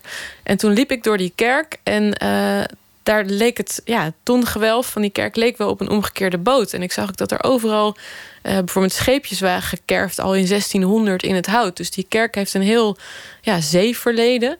Eh, ook weer niet helemaal helder. Of moet je zeggen, niet, ja, niet, niet alleen maar goed misschien. Want er liggen veel zeehelden begraven. Maar sommige waarschijnlijk ook uit de VOC-tijd. Die natuurlijk ook een, eh, ja, zeker niet alleen eh, heroïs was. Maar ook vreselijk. Want inderdaad, hè, met ko- koloniseren van landen en zo. Maar daardoor, ja, daardoor dacht ik al aan die zee. En dacht ik ook aan die reis die die vluchtelingen gemaakt hebben. En de hele vloer daar is bedekt met graven. Dus tot ergens eh, in 1800 werden mensen in de kerk begraven. Vooral de welgestelde mensen, maar bijvoorbeeld ook de vrouw van Rembrandt ligt daar, Saskia. En eh, ik dacht, misschien kan ik wel. Die kerk is zo gelaagd en die heeft natuurlijk een soort rol gehad als redder en beschermer van mensen. En misschien kan ik hier het me wel veroorloven om dat materiaal neer te leggen op die graven. Omdat dan de kerk als redding en het geloof als redding, wat natuurlijk ook heel, eh, ja, heel dubbelzinnig is, iets zal doen en dus duidelijk maken in dat materiaal en ons zal doen nadenken over die rol als redder. En ook beschermer, want ja, die graf, grafstenen beschermen normaal de, de mensen. En dit, dit materiaal moet de vluchtelingen beschermen tegen de kou, maar het doet dus ook nog veel meer. Ja, en wat, en wat is redden? Want kijk, iemand uit, uit zee vissen lijkt me evident dat je dan iemand redt die anders verdrinkt. Ja, ja precies. Dus, dus, dus, op dat moment is het nog een vrij transparante situatie. Ja, ja maar, daarna, hè? Wat is, wat, is, uh, ja, wat, is, wat is dan redden? Ik zag ook in de documentaire van Renzo Martens Enjoy Poverty... dat dus sommige in de vluchtelingenkampen heel vaak de logo's van de, uh, ja, van de organisaties die betalen op dat zeil staan. Dus dan wonen de mensen in een ja, in een zeil wat een logo heeft. En enerzijds kun je denken, oh wat fout hè. Dat is uh, een soort, ja, alsof, alsof je dus verplicht moet wonen in de, in het logo van je redder. Maar je kan ook, misschien is het ook wel heel praktisch dat je denkt, ja, zij willen dat zeil op een gegeven moment uh, kunnen terugvinden en voor iemand anders een huis gebruiken. En is het handig als je weet dat het van jou is. dus ik, ik weet het niet. Je, je weet niet hoe het, hoe het zit. Maar daar werd me wel duidelijk in die documentaire van hem, dus die rol van redder, hoe ja, ook hoe, hoe ingewikkeld die eigenlijk is. Nou ja, het is, er zijn natuurlijk heel veel mensen die heel lang wachten. En, en die eigenlijk wordt ontnomen dat ze iets kunnen doen. En ik denk dat, dat, ja, dat precies, trots er ook in begint dat je een, een plaats hebt in een samenleving. Dat, dat, denk je, ik ook. Dat en je de schoenmaker bent of de timmerman of dat je het brood bakt of, of wat dan ook. Ja, nou ja, en natuurlijk ook al kan ik dat er eigenlijk helemaal niet mee vergelijken. Maar ik zag dus op Tristan da Cunha al dat ik me als kunstenaar nutteloos voelde. Omdat ik niks kon doen waar zij iets aan hadden. Dus ik wilde eigenlijk meteen al, ik ging maar helpen met de, de schapen zoeken en de koeien voeren, weet je, en de kippen voeren. Want dan had ik het idee, oké, ik doe iets. En ik denk dat best wel veel mensen die hier komen dat ook hebben. Die willen natuurlijk ook graag iets doen waarvan andere mensen zeggen: oké, dat is nuttig, hè, je hoort erbij. En als mensen dus heel lang niet mogen werken, is dat natuurlijk, ook al snap ik dat dat ingewikkeld is, dan ontneem je ze dat. Dus door de vluchteling te maken, kan hij niet Piet of Jan of hè, Ahmed zijn. Dan zou het bijna het humaanst zijn om, om gewoon de eerste boot terug uh, aan te bieden. Naar, naar het land waar je, waar je wel een functie had. Ik weet het, ik, ik weet het echt niet. Ik weet het eigenlijk ook niet. Het is een, ik vind het zo ingewikkeld. Is het ook. Vanaf komend weekend uh, te zien in de Oude Kerk in Amsterdam. Dank dat je te gast wilde zijn, Sarah van Sonsbeek. Dankjewel. Met heel veel plezier. Dankjewel. Zometeen uh, gaan we verder met Nooit meer slapen. Twitter, het VPRO NMS. En we zitten op Facebook en we hebben een podcast. Down te loaden via de website van de VPRO. VPRO.nl slash Nooit meer slapen. Op Radio 1, het nieuws van alle kanten.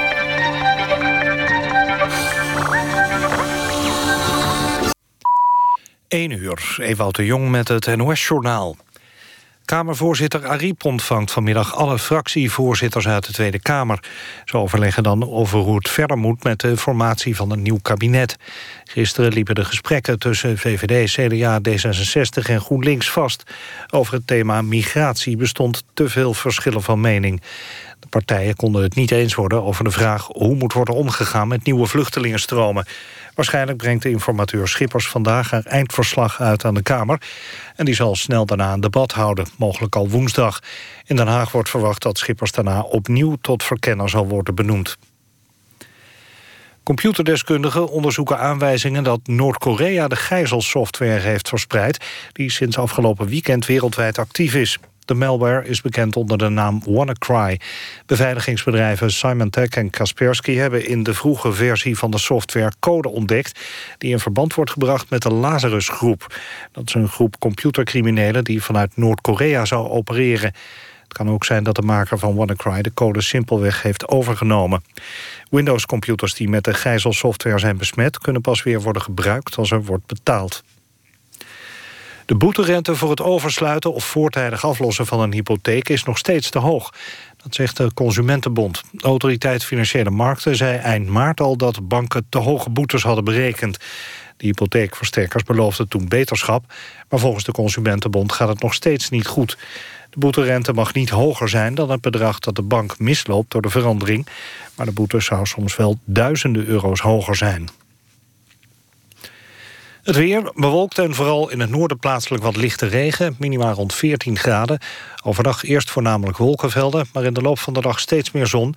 Plaatselijk kans op een bui. Het wordt 22 tot 25 graden. Woensdag zomers met maxima van 23 tot 27 graden. Daarna regen en onweer en een stuk koeler. Dit was het NOS Journaal. NPO Radio 1. VPRO. Meer slapen.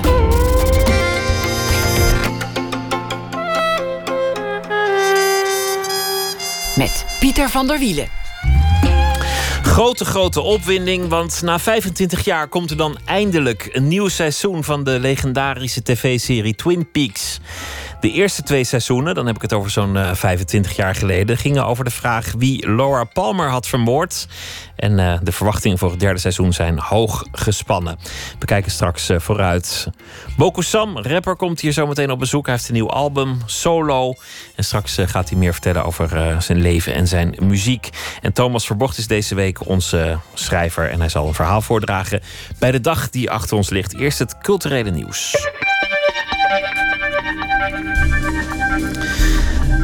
De Libris eh, Literatuurprijs ging eh, aan zijn neus voorbij. Hij stond wel op de shortlist. Eh, Jeroen Olieslagers. Maar die heeft vandaag wel de Vintro Literatuurprijs gewonnen voor zijn roman Wil. Het boek dat gaat over Antwerpen in de Tweede Wereldoorlog werd door zowel de lezers als de vakjury als beste uitverkozen. En dit jaar werd de Vintro Literatuurprijs voor de tweede keer uitgereikt. Het is de opvolger van de Gouden Boekenuil.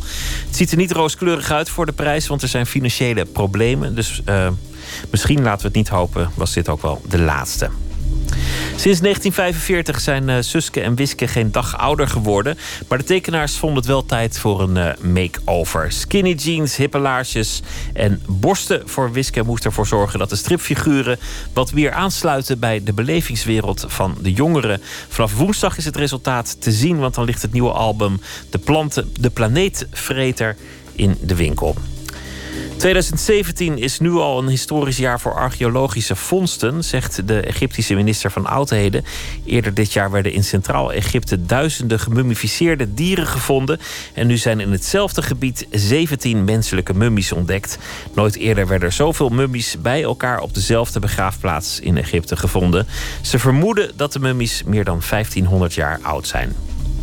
En uh, deze week begint in Cannes het uh, wereldberoemde filmfestival. Sterren en journalisten lopen al rond met hun uh, rolkoffertjes of een assistent met een rolkoffertje om naar Frankrijk daar af te reizen. En de spanning is natuurlijk weer hoog opgelopen. Ook aanwezig is filmjournalist Gerhard Busch. Hij gaat morgen ook richting Cannes. Gerhard, goeienacht. Goedenacht. Op weg naar Cannes, een, een traditie. Je bent er vaker geweest. Waar verheug je je het meest op dit jaar? Uh, dat is eigenlijk best een moeilijke vraag. Want het zijn altijd zoveel films. En Haneke, nieuwe Haneke, is natuurlijk altijd fijn. Maar die ken ik, de beste man. En ik weet dat hij goede films maakt. Het is leuk om ook uh, nieuwe dingen te ontdekken. Dus ik verheug me op de film die ik nu nog niet weet eigenlijk. Zal ik maar eens op de verrassing. Juist. De, de, voorpubliciteit ging al meteen over een vermeend conflict tussen de, de traditionele bioscoopfilm en de Netflix-productie die niet op een groot doek te zien is. Wat, wat is het conflict en hoe groot is het in werkelijkheid?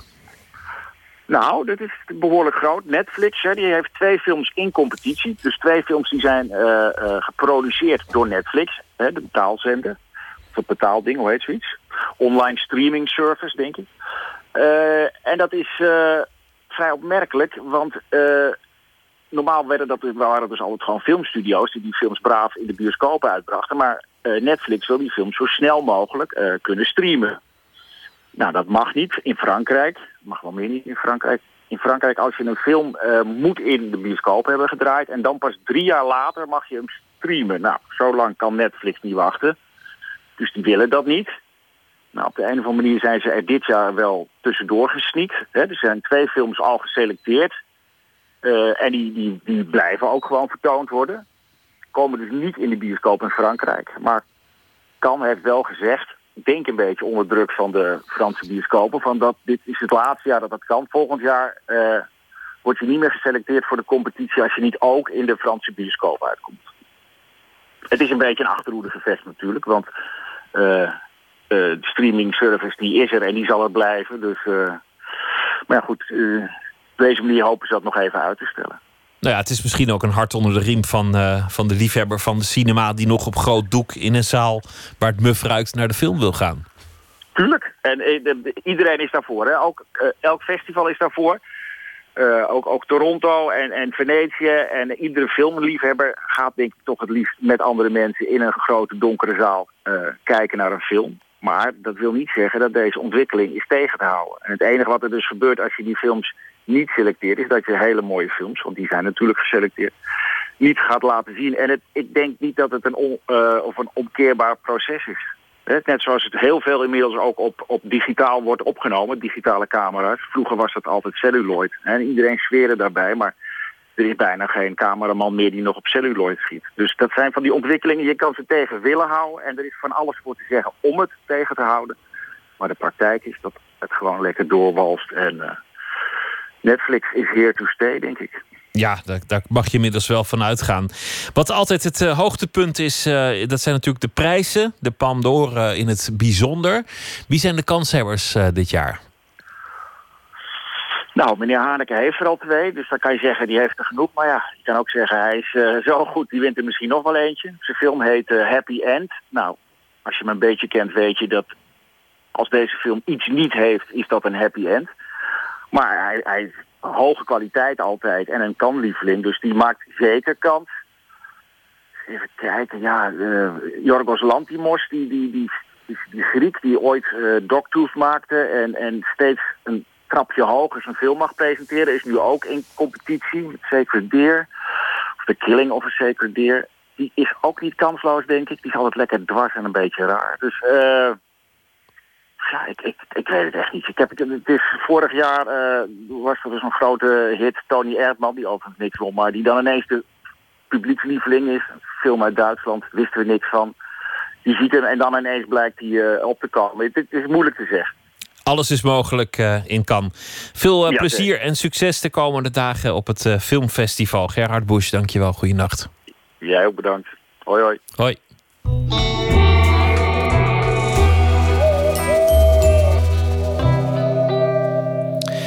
Zes jaar is het stil geweest rond Fleet Foxes. Maar uh, nu komt er een nieuw album, Crack Up. En ze gaan ook uh, toeren en optreden, ook in Nederland. En dit nummer is de single Fool's Errand.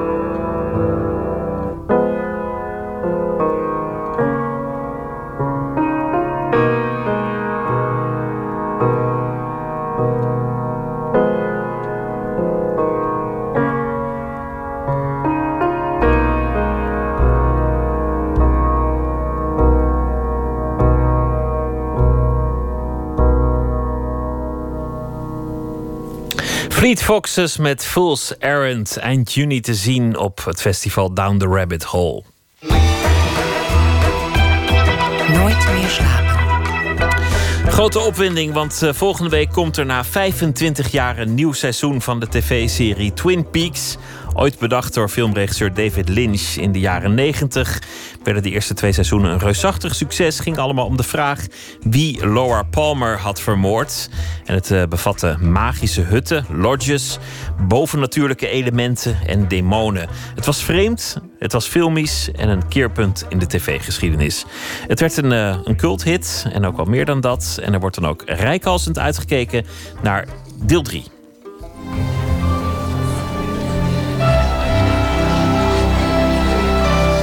De aftiteling van Twin Peaks in bioscoop Kino in Rotterdam. Een van de vele Twin Peaks aftitelingen die hier te zien waren afgelopen weekend. Want er was een Twin Peaks marathon. Uh, volgens mij zo'n 170 mensen in de zaal zo ongeveer. Solaya Asman van Kino had koffie met donuts en cherry pie geregeld. This is, excuse me, A damn fine cup of coffee. Ook trad er een klein mens op. Allemaal elementen uit Twin Peaks. Black Lodge is een soort van nagebouwd bij, uh, ah, bij de entree. Ja. ja, dus je hebt echt even je best gedaan om het even goed aan te kleden. Ja. Uh, het is ook niet niks waar zij zich in storten. Want ze zijn hier om 1 uur op de zaterdagmiddag begonnen. Ja. En vanavond tot 11? Tot 10 uur zijn we ongeveer hier in de zaal uh, aflevering aan het kijken van seizoen 1 loopt dan af. En dan morgen? Uh, ja, dan hebben we eerst nog s'avonds een afterparty hier in de foyer. En dan morgen om 12 uur beginnen we weer en dan gaan we tot 9 uur s'avonds door. En ik denk dat het wel echt een van de meest populaire series ooit is, inderdaad. Ja. ja. Je hoeft dit voor Mad Men nog niet te organiseren. Nog niet, denk ik, nee. Maar uh, Twin Peaks is natuurlijk ook...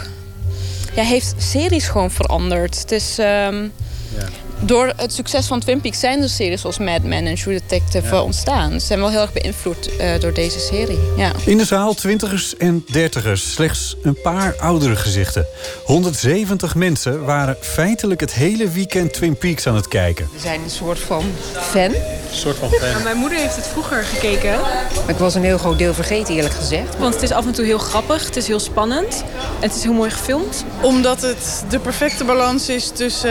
Uh detective, absurdistisch, filosofisch ook wel. Ja, het is zo raar. Maar dat is ook heel fijn. Dat je soms dingen gewoon niet snapt, maar dat het ook niet hoeft. Het is gewoon zo bizar allemaal en vervreemdend. En ik weet dat het toen, uh, als s'avonds de aflevering op tv geweest was... dat s ochtends echt iedereen op school erover praten van...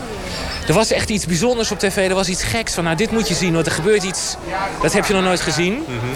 En niemand snapte het. Nee. Uh, maar we vonden het allemaal wel, uh, wel heel bijzonder.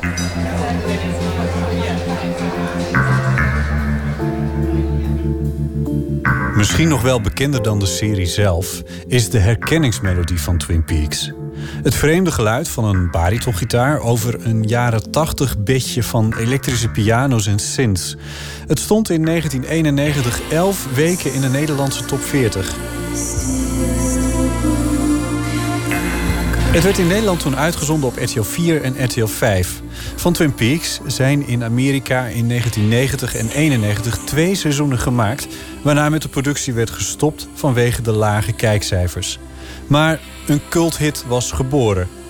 Critici zien Twin Peaks als een keerpunt in de televisiegeschiedenis. Diane, 11:30 a.m., February 24th.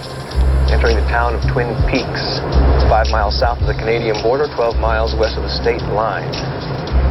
Never seen so many trees in my life. Okay. William de Bruin is televisiemaker en researcher bij VPRO's Tegenlicht. En een echte peaky. Een fan van het eerste uur. En zelf voorzitter geweest van de Nederlandse Twin Peaks fanclub. Blijf zitten, vogels. Vogeltest. Het klopt helemaal, hè? Dit. Ja, in the woods. Ja, we zijn... Uh... Evil in the woods. Ik loop met hem door een stuk bos op het Mediapark in Hilversum. Bomen, bos en natuur spelen een belangrijke rol in Twin Peaks. Dus daar moeten we het gesprek opnemen. Nee, daar gebeurt het. Ja. Daar gebeurt het. het is, Twin Peaks is niet voor niks opgenomen in uh, Washington State. In, uh, in, in het buitengebied. In uh, grote, ja, grote bossengebieden ja. waar geheime genootschappen zijn. Waar lodges zijn. En waar uilen zijn. En, waar, ja. en wat natuurlijk belangrijk is, Indianengebied. Dus je hebt mysterie, je hebt natuur, je hebt platteland. Je hebt uh, ja, het landelijke Amerika, wat eigenlijk een soort microcosmosje is voor, voor een groter universum. En dat, dat is het briljante aan uh, Twin Peaks. You did it! You hit it! Lucy, make a note that the bottle was struck but did not break. Very important. William is een van de schrijvers van het boek Peaks Experience uit 1992. Een vader Meekum, een specialistisch naslagwerk bij de serie. Ik bedoel, als, als tv uh, snorkelen is, dan was dit diepzeeduiken eigenlijk. Ja, ja. En ja, zo zijn we er destijds ook wel mee omgegaan. Van, wat kun je uithalen? Wat zit hier voor verwijzingen in? Wat, wat voor verhaal wordt hier verteld? En vandaar ook dat we het boek hebben geschreven en, en uh, ja, er heel diep ingedoken zijn. Uh, en net als uh, met alles wat Lynch maakt, kan je heel ver komen in het interpreteren. Maar uiteindelijk zegt Lynch zelf, nou zoek het maar uit, have fun. ik hou van een goede mysterie en ik ga, ik ga het niet voor je oplossen, maar nou ja, doe mee. En, dat, en dan wordt het meer een experience dan ja, dan gewoon even tv kijken en de volgende dag kijk je weer iets anders. Twin Peaks is een bak met mysterie en aanwijzingen. Deze televisie was actief meepuzzelen. Wie heeft Laura Palmer vermoord? Ja, ben je eigenlijk als, als een soort uh, detective zelf ook bezig. En dat is heel leuk. En dat was revolutionair. Een filmische stijl in een televisieserie. Het, het in, ergens ingezogen worden... Ja, dat is eh, in televisieland nog niet zo eh, nog niet zo oud. En, en, als ik het moet determineren, is het toch terug te voeren daarop. Want je had wel soaps en je had wel situation comedies of dramaseries. Je had Pay and Place. Maar dit was echt ook een mysterie. En, en, en moorden die moesten worden opgelost. Al snel werden liefhebbers daarvan enthousiast. Samen met een paar andere piekies richtte William die fanclub op. Vrij Nederland deed er ook aan mee. Want er was een, een wekelijkse column over wat er nu weer aan verwijzingen en betekenissen in de aflevering van die week zat. Uh, toen kwamen er net 06 sekslijnen op. Toen dacht van nou, dan kunnen we ook wel een infolijn beginnen. Weet je. Dan moesten we met zo'n seksbaas praten. Die, eh, die ging dan met ons uh, ging die, die lijn maken. Nou, een, een soort type wat je, waar je normaal nooit mee te maken zou krijgen. Dit, dit heeft allemaal bestaan, dit heeft allemaal gedraaid. Ja, ja. Het heeft, heeft na, denk na twaalf weken was het op een gegeven moment op. Wat hoorde je dan als je daar naar belde? Wat hoorde je? Nou, bijvoorbeeld dat de One-Arm Man in de serie heeft dezelfde achternaam als uh, de man die de One-Arm Man is in de film The Fugitive. Dus je gaat dan The Fugitive kijken. En dan blijkt dat die man daar Robertson heet. Uh, op een gegeven moment waren er letter, drie letters gevonden, R, B en T, van uh, de dader. En dat zou dus Robertson kunnen spellen. En dat wordt dan gepuzzeld door het meisje dat de secretaresse is van het uh, politiebureau. En die heet Kimmy Robertson als actrice. Ja, ja. Wauw, dit, dit is niet toevallig. Harry, I have no idea where this will lead us.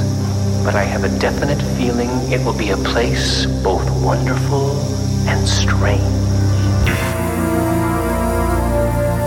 In het tweede seizoen wordt duidelijk wie de dader is. En dan zijn we nog maar op de helft van de 30 gemaakte afleveringen.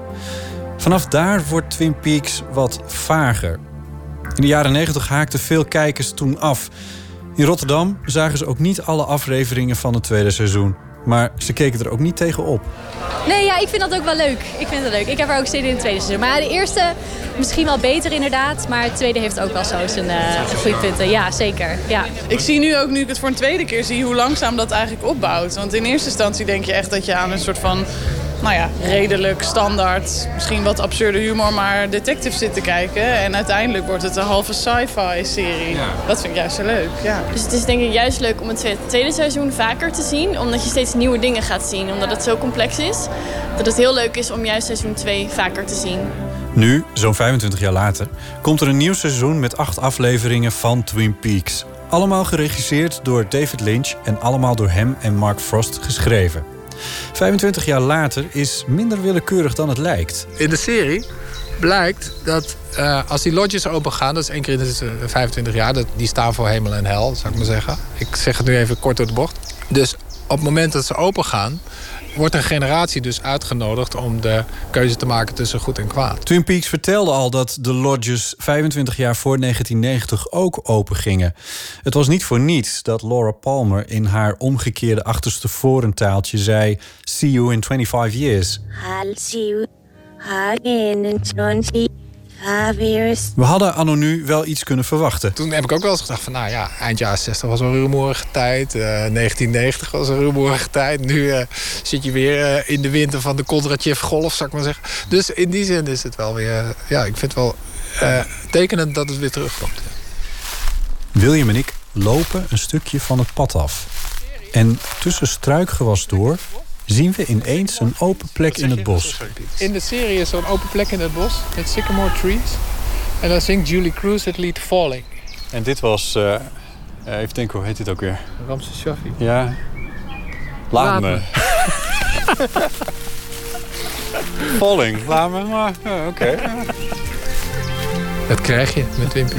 Ramses Shaffi, uit welk jaar is die? Eh, dat zou best eens 25 jaar geleden 65. kunnen zijn. 1965.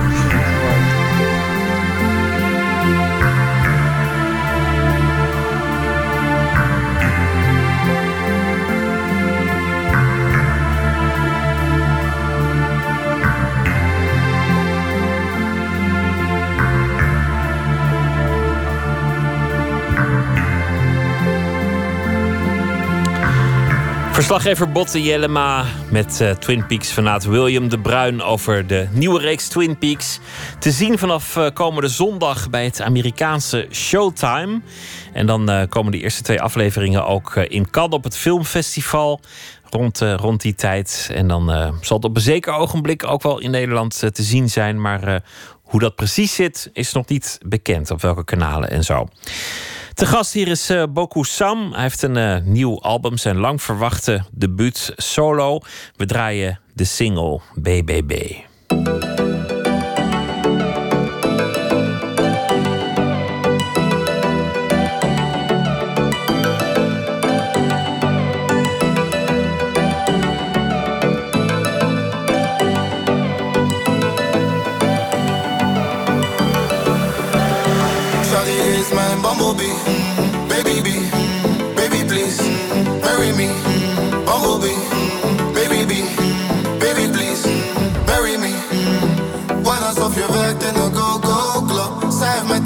Te pakken, ik ben zo in love.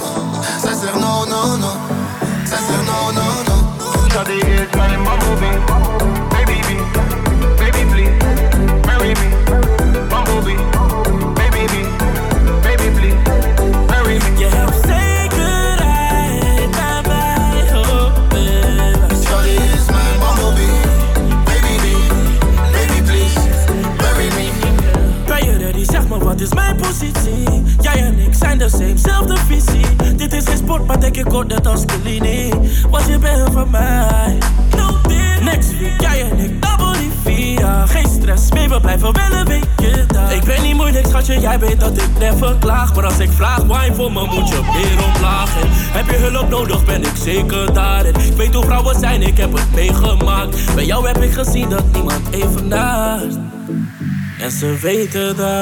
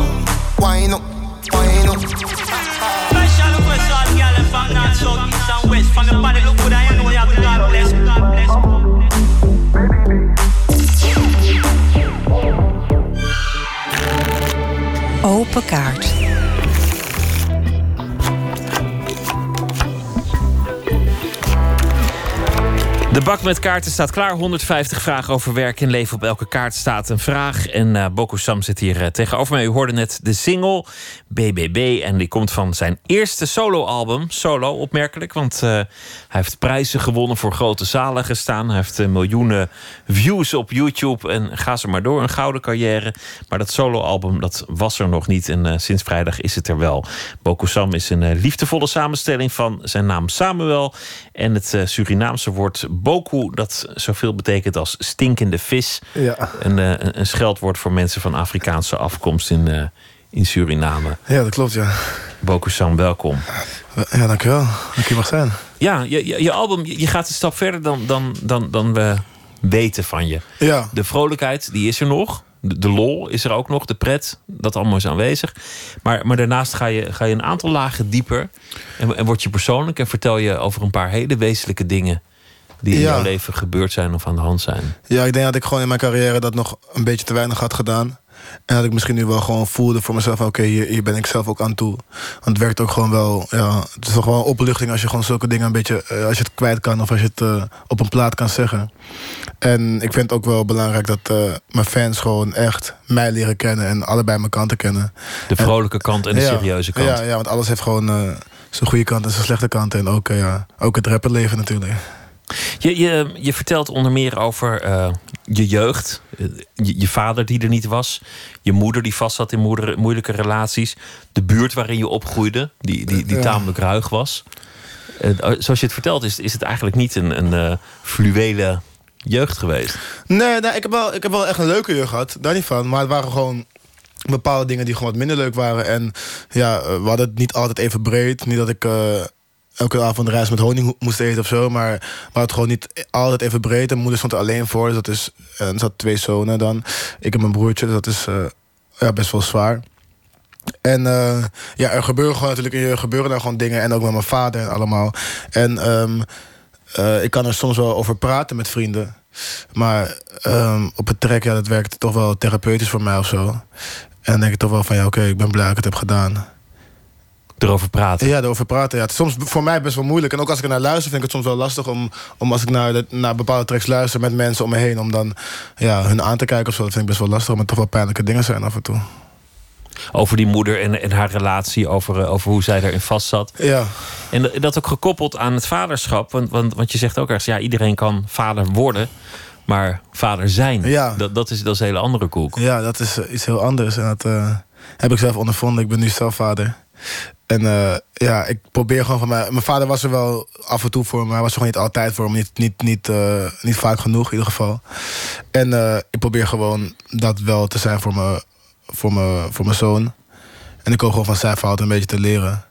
En ja, ik hoef niet per se superrijk te worden of zo om een goede vader te zijn. Ik wil gewoon echt tijd doorbrengen met mijn zoon. En hem gewoon de dingen leren die ik hem, die ik hem mee kan geven. En ja, dat, dat, dat, dat lukt me tot nu toe wel, wel goed. Je zoontje komt ook meteen even aan het woord Ja. eh, eh, op het album. Als, als een soort eh, introductie op, op het alles. He- heeft dat ook bijgedragen aan, aan nou ja, de, de toch wat, wat diepere laag die je hebt aangeboord... Dat, dat je vader bent geworden? Dat, dat het een moment is om, om na te denken over heel veel dingen die gebeurd zijn en gaande ja, het is, zijn. het is natuurlijk moeilijk om, om dat zeker te weten of zo. Ik weet niet of ik, als ik geen kind had, of ik eh, nog steeds zoals als ik 24 was, misschien zou ik wel alsnog hetzelfde hebben, hebben gerapt, zeg maar. Maar het, het, het liet me wel, toen ik een kind kreeg, liet me wel gewoon nadenken ook over de dingen die mijn moeder allemaal voor me deed. En die ik soms misschien niet eh, evenveel waardeerde als ik nu doe. En ja, ook, ook gewoon de onbegrip naar je vader toe. Van hey, hoe, kan het, hoe kan het nou zo zijn dat jij niet altijd voor me bent geweest? Dat kan ik nu nog steeds niet echt begrijpen.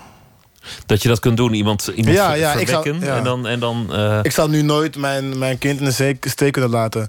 En ja, ik weet niet, ja, ik vind het gewoon gek als mensen dat kunnen of zo. Je groeide op in, in Amsterdam-Oost, wat, wat nu een, een, een buurt is vol koffietentjes en, eh, en barren waar je Ja. gezien wil worden. Maar, maar in die tijd was, dat, was het iets wezenlijk anders. Ja, het was wel, wel wat, wat, wat, eh, ja, wat meer ghetto, om het maar zo te noemen. En het was, ehm, het was leuk. Het was een hele gezellige buurt. En ik had ook, het was heel erg multicultureel. Dus je leert ook meteen met heel veel culturen omgaan. En ik woonde dan in, ehm, in een Indische buurt. Daar woonde ik, maar ik zat op school in de Watergasmeer.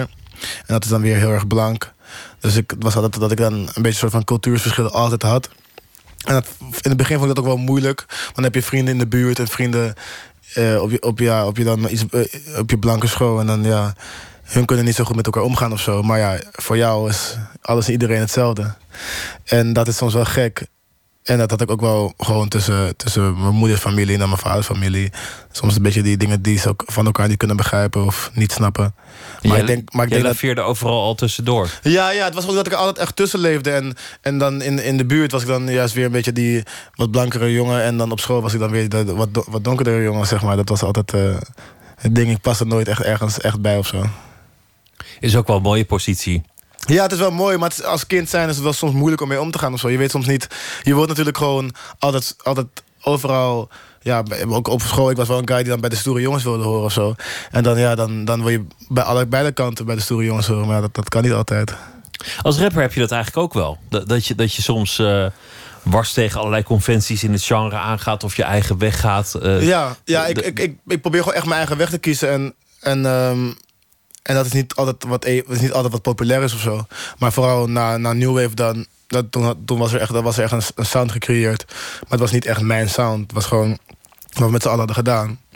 En daarna ben ik gewoon heel erg op zoek gegaan naar mijn eigen sound. En met het album heb ik het wel echt, echt gevonden, denk ik. Ik denk dat, ik, dat de tracks heel erg verschillend zijn. Maar ik denk dat je altijd wel kan horen van... oké, dit, dit is Sam. Je, je hebt al enorm succes en nu is je soloalbum. En ergens, ergens eh, vraag je af: is dit mijn droom? Ben ik, ben ik eigenlijk mijn droom aan het leven? Is dit wat ik wil? Ja, ja dat, dat, dat zeg ik op het track. Maar het was meer dat ik gewoon die dag eh, in de studio gewoon niet, niet lekker in mijn vel zat. En als kleine jongen dan eh, kijk je natuurlijk naar rappers op. Want ik, ik luisterde vroeger heel veel rapmuziek. En dan droomde je ook wel stiekem van om rapper te zijn. Maar eh, het beeld wat ik toen had van, van rapper zijn... is toch wel heel erg anders dan wat, wat het nu eigenlijk werkelijk is. Het is, toch, het is niet alleen maar leuk, het is niet alleen maar fun. Er komen ook gewoon dingen bij kijken die niet leuk zijn. En ja, gewoon veel eh, verleidingen ook. Maar ook hoe mensen je behandelen of hoe mensen naar je, naar je kijken. Dat is, kan soms wel eens vervelend zijn. In, in welke zin? Wat, wat bedoel je dan? Nou, gewoon omdat ik hiervoor bijvoorbeeld heel veel blij muziek maakte... dan als ik ergens ben, verwacht iedereen gewoon altijd dat ik gewoon blij ben. Dat ik grapjes maak en dat ik allemaal leuk ben. Maar ja, dat, dat ben ik ook niet de hele dag. Ik ben ook niet de hele dag blij. Niemand is de hele dag blij. Maar ehm, ja, het is gek om te zeggen, maar heel soms zien mensen eh, me niet als een mens of zo. Ik weet niet hoe ik dat moet uitleggen, maar het was laatst dat ik werd aangehouden op de fiets... dat iemand gewoon mijn- mijn hand pakte en dat, dat ik bijna van de fiets afviel. En diegene een beetje van schrok dat ik een soort van geïrriteerd en boos werd... omdat ik gewoon bijna van de fiets viel. En dat, dat, dat, dat maak ik soms wel mee, dat mensen gewoon altijd leuk willen doen... en grappig willen doen. En nooit echt, ja, ik weet niet. Het is gewoon moeilijk uit te leggen. En iets van jou verwachten van, van als een rapper die altijd energie heeft. En Ja, die, die ja, altijd ja. zin heeft. En die, die ook nog altijd, altijd vrolijk is. En van wie het leven één grote, één grote nou ja, oase van, eh, van glamour is. Of zo. Ja, ja, en met dit album dan, dan probeer ik dus ook een beetje de andere kanten aan te kaarten. De vrolijke kant en de, de serieuzere kant. Ja. Laten we beginnen met de kaarten. Yes. Dit, dit is de bak. Mag ik gewoon eentje, eentje Ja, pakken? doe maar. Spannend. Ehm, welke collega verdient meer waardering? Ehm, ik denk eh, Idali. Dat is ook een van mijn eh, beste vrienden. Die, eh, die maakt al heel lang muziek. Nou, hij is nog niet heel, bekend, maar hij had wel aan New Wave ook meegedaan en meegewerkt.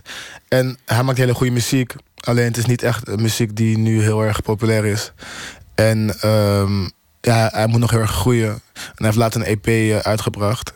En die vind ik persoonlijk echt van de betere EP's van vorig jaar. Alleen, eh, ja, ik vind, dat van, ik vind dat hij gewoon wat meer eh, waardering verdient. ik vind dat hij gewoon een hele, hele, hele goede muziek maakt. Bij deze. Dus als je luistert, Idali. Ik heb het gezegd, jongen. En ook, ook wie verder luistert natuurlijk. Ja, precies. Hoe zou je het liefst sterven? Wow. Ehm, ja, ik weet niet. Misschien wel. Maar ik weet niet of ik zo lang nog muziek wil maken. Maar gewoon in de studio sterven, dat zou wel mooi zijn. Maar ik weet niet of ik het. Nou, ik wil wel oud worden. Ik ben van plan oud te worden, dus ik weet niet of ik dat haal. Maar ik denk. ehm, ja. Wel met muziek op in ieder geval. Ik wil wel met muziek op eh, heen gaan. Of muziek aan het maken of muziek, Muziek aan het op, maar in luisteren. ieder geval of- iets met muziek. Ja, dat ik wel hopelijk met, met, als ik een liedje uitkies dat mijn lievelingsliedje is, dat ik dan zo, zo wegga. Zou je iets weten wat, wat, wat dan zo'n nummer is dat daar voor jou geschikt voor is? Ehm, nee, nu zou ik het nog niet weten. Ik ben nog nu, nu nog niet van plan om weg te gaan. Nee, moet je ook En niet tegen- doen. Nee. En, eh, maar misschien wel gewoon een, een, een nummer van mezelf ook dat ik, dat ik, dat ik wel echt heel erg, eh, heel erg voel of zo. Dat zou wel mooi zijn. Voorlopig nog even niet. Nee. Zou, zou ik rot Thank zijn? Je- God, nog niet, nee. Je, je, je hebt een kindje. Dan- ja, dan- precies. Daarom ben ik van plan te worden. Ik wil ook nog opa worden. Ik wil ook nog eh overgrootvader worden als het kan. Welk woord zeg ik te veel? Ik zeg twee woorden te veel. Ik zeg zeg maar. Na, na heel veel dingen zeg ik zeg maar. Als ik iets wil uitleggen, ja, ik doe zeg maar dit. En als ik, als ik interviews van mezelf kijk, kijk dan irriteer ik me aan dat ik heel vaak zeg maar zeg. Oké, ik heb het nog niet gehoord. Maar... Nee, ja, nou, misschien let ik er nu wat meer op. Maar ik irriteer altijd, als ik interviews irriteer me echt aan. Dan zeg ik dat, ja, zeg maar, ik wil dit doen, eh, zeg maar. Maar nu let ik erop. Dus dat, twee woorden, niet één woord. Hoeveel moet ik er pakken eigenlijk? Ja, we gaan gewoon door. Oh. Wat is je vroegste jeugdherinnering? Ehm, ik weet het niet meer. Eh, ik weet dat ik als klein kind... En nou weet ik niet of ik me echt kan herinneren dat, dat het gebeurd is... of dat ik eh, gewoon ervan... dat mijn vader het gewoon zo vaak heeft gezegd... of mijn moeder het zo vaak heeft gezegd... dat ik het denk dat ik me kan herinneren. Maar ik ben vroeger ooit bij mijn opa en oma... ehm en hebben een hele hoge trap. Dan ben ik van afgevallen... En toen ving mijn vader me op, want die stond onderaan de trap. En dat klinkt een beetje als een gek verhaal, als een soort van film. Maar het was echt waar. En hij heeft me ook echt opgevangen. Maar ik was wel heel jong, ik was drie of zo. Dus ik weet niet of ik me kan herinneren. Maar mijn moeder heeft me altijd blijven zeggen van... ja, je vader heeft je opgevangen van- toen je van de trap viel. Dus dat is het eerste wat ik me eigenlijk... eh, wat ik nog weet in ieder geval. Zo'n mooie herinnering. Ja, ja, hij heeft me wel opgevangen. Iemand die ja. voor je klaar staat en je, en je letterlijk opvangt. Ja, ja. Dat is misschien dat ik, hem dat ik het daarom ook eh, herinner. Ja. Laten we nog één doen. Eén laatste. Ik vond het wel leuk eigenlijk. Wanneer wist je dat je dit werk wilde doen? Ehm, wanneer wist ik dat? Ja, ik, wil, ik, ik zag het gewoon eerst niet als werk. Dat was het meer. Ik zag het eerst gewoon echt als muziek maken. En ik maakte wel al best wel snel wel geld ermee. Niet, niet veel geld, maar gewoon... Tot mijn 18e maakte ik wel, maakte ik wel gewoon geld dat ik ervan kon leven voor die tijd. Dat ik gewoon kon chillen kon doen wat ik, wat ik, wat ik wou. Maar ehm, toen ik echt besloot van ik wil het echt blijven doen, is wel denk ik dat ik ehm, een liedje had gemaakt met eh, Fresco. Als Gino Pietermaai. Doe de 360 heet dat. En dat was een liedje om, eh, om eh, ja, jongeren te motiveren om te sporten. En ook om geld in te zamelen voor jongeren die geen geld hadden om te sporten. Of ouders dan die geen geld hadden voor de jongeren. En ehm, daar, daarmee kwam ik ook op scholen. En ze gingen dat ook doen op school, dat dansje gingen ze doen. Er was een heel dansje bij en zo. En het was ook bij mijn moeders school. Mijn moeder werkte op een eh, speciaal onderwijsschool. En eh, toen, dat was het moment dat zij ook echt beseft van... hé, hey, deze jongen doet echt iets goeds. En mensen kennen hem ook echt. En misschien is het niet alleen maar in de buurthuis chillen. Want dat dacht ze eerst heel erg. Dat ik alleen maar in het buurthuis aan het chillen was. Wat ook wel een beetje waar was natuurlijk. Maar eh, vanaf dat moment dacht ik wel van... oké, als ik hier ook echt mijn moeder blij mee kan maken... dan is dit ook wel echt iets wat ik wil blijven doen. Het is toch prachtig dat je, dat je dan iets doet, eerst gewoon voor de pret en dat, dat mensen ervoor gaan betalen. Ja, ja het, is ook heel gek, want in het begin neem je het ook nog steeds niet serieus. Want voor jou is het alsnog voor de fun eigenlijk. En na een tijdje, als je echt gaat bedenken van... oké, maar ga ik, wil ik dit ook gewoon doen als werk? Want anders moet je ernaast gaan werken als je, dit- als je er niet van kan leven. En toen eh, had ik echt besloten van... oké, nee, dit is echt wat ik wil gaan doen. En dat doe ik nog steeds. Het album heet eh, Solo en het is eh, vanaf heden verkrijgbaar. Bokusam, dank je wel. Het is Yes. leuk om je hier te hebben. Dank je wel. We gaan luisteren naar eh, Wilson Pickett. En dat nummer, ja, gewoon zijn beste nummer maar, In the Midnight Hour.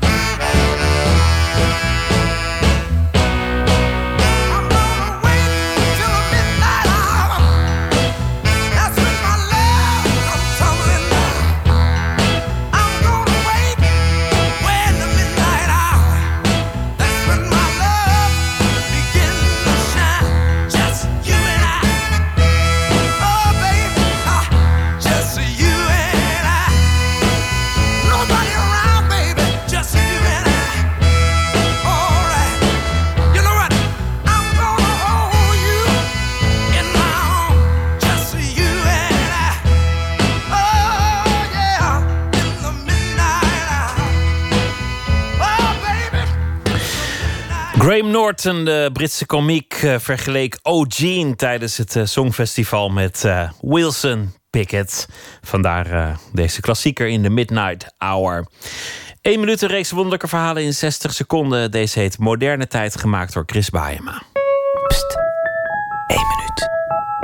In de tweede klas moesten we opstelletjes schrijven. En een van die opstelletjes die had als titel... Als ik veel geld heb, puntje, puntje, puntje. Nou, en eh, die kinderen bij mij in de klas... Die, ja, die schreven allerlei dingen als van... Nou, dan koop ik een auto, en dan koop ik een boot en dan koop ik een huis. Maar wat ik had geschreven was... Als ik veel geld heb, dan stop ik het in de grond. En als mensen het dan in de moderne tijd vinden, dan zeggen ze: Oh, Koen van Vlijmen, dat is wel bijzonder.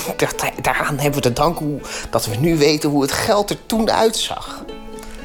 En dan zou ik lekker beroemd worden. Nou, dat zou ik altijd gewild hebben en dat wil ik nu nog steeds eigenlijk. Maar ja, eerst maar veel geld verdienen, denk ik dan.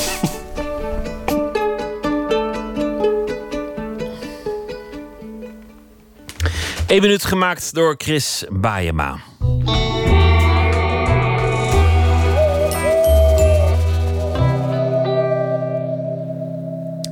Thomas Verbocht zal deze week elke nacht eh, de voorbije dag vereeuwigen met een verhaal. En eh, ik heb hem nu aan de telefoon. Thomas, goeienacht.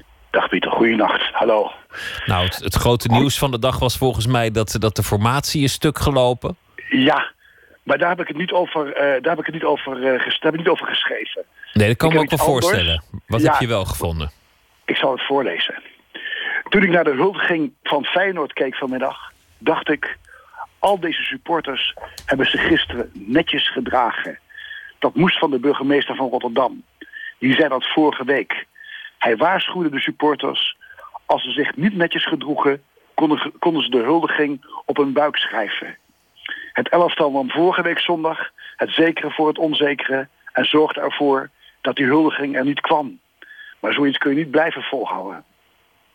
Het woord netjes wil al ruim een week niet uit mijn hoofd. Over mijn opvoeding heb ik achteraf weinig klachten. Maar tijdens het proces zat ik wel met vragen. Mijn moeder zei bijvoorbeeld... Straks komt tante Jet. Wil je je wel netjes gedragen? Het was geen verzoek, meer een opdracht. Als mijn tante Mies kwam, zei ze het niet. Het gaat te ver te beweren dat ik onder grote, haast ondraaglijke spanning kwam te staan. Maar zodra tante Jet op de bel had gedrukt, dacht ik na over wat ik moest doen om netjes over te komen. Ik stond als versteend in een hoek van de kamer. Op het moment dat ze de ruimte betrad, en het was nogal wat, die tante, zei mijn moeder dat ik haar een kusje moest geven. Dat deed ik. Maar terwijl ik de afstand overbrugde tussen de hoek en de tante, zag ik dat hij heus wel snapte dat ik haar alleen maar met een kusje kwam begroeten, omdat mijn moeder het had gezegd.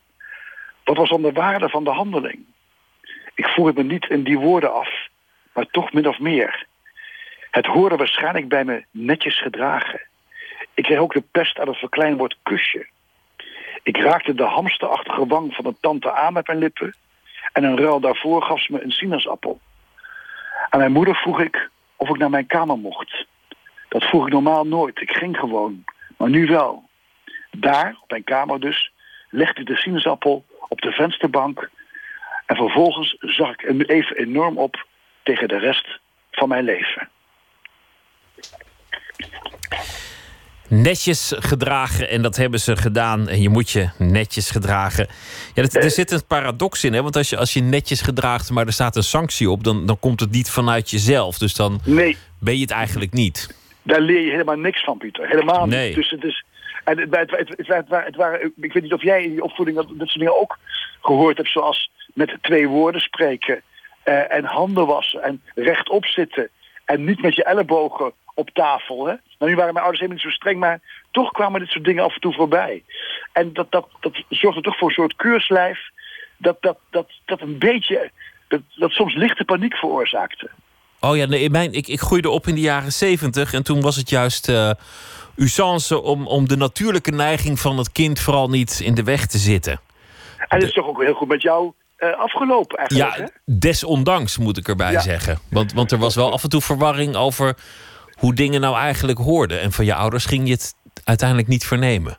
Ja, nee, dat begrijp, dus ja, het was moeilijk, moeilijk om even een richting te zoeken. Ja, en, dan, en, dan, en omdat dan buiten de huiselijke situatie er wel autoriteiten waren die ervan uitgingen dat je wist hoe het hoorde, kon ik, kon ik flink in verwarring geraken Ja, soms. ik begrijp het, ik begrijp het, ja. ja. Maar goed, dat, dat, dat- ik, ik neem aan dat het verder geen wond veroorzaakt heeft, of wel? Nee, en ik ben ook nooit hooligan geworden, dus, dus zo erg was het Oké, ook het, weer niet. Het, is allemaal, het is allemaal goed, het is allemaal goed. Thomas, dank je wel. En eh, heel graag weer tot morgen. Tot morgen, Pieter. Bye bye. Kristen Diable. En ze komt uit eh, Baton Rouge en ze heeft eh, al meerdere albums gemaakt. En dit is de nieuwe single, Magnolia.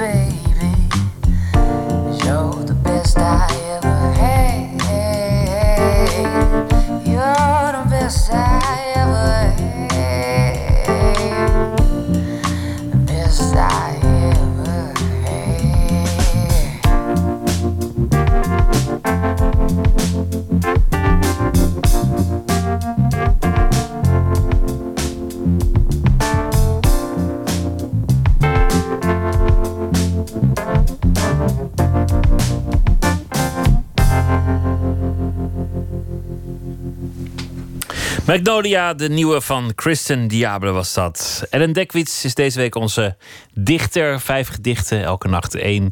En deze heet Overhuiden.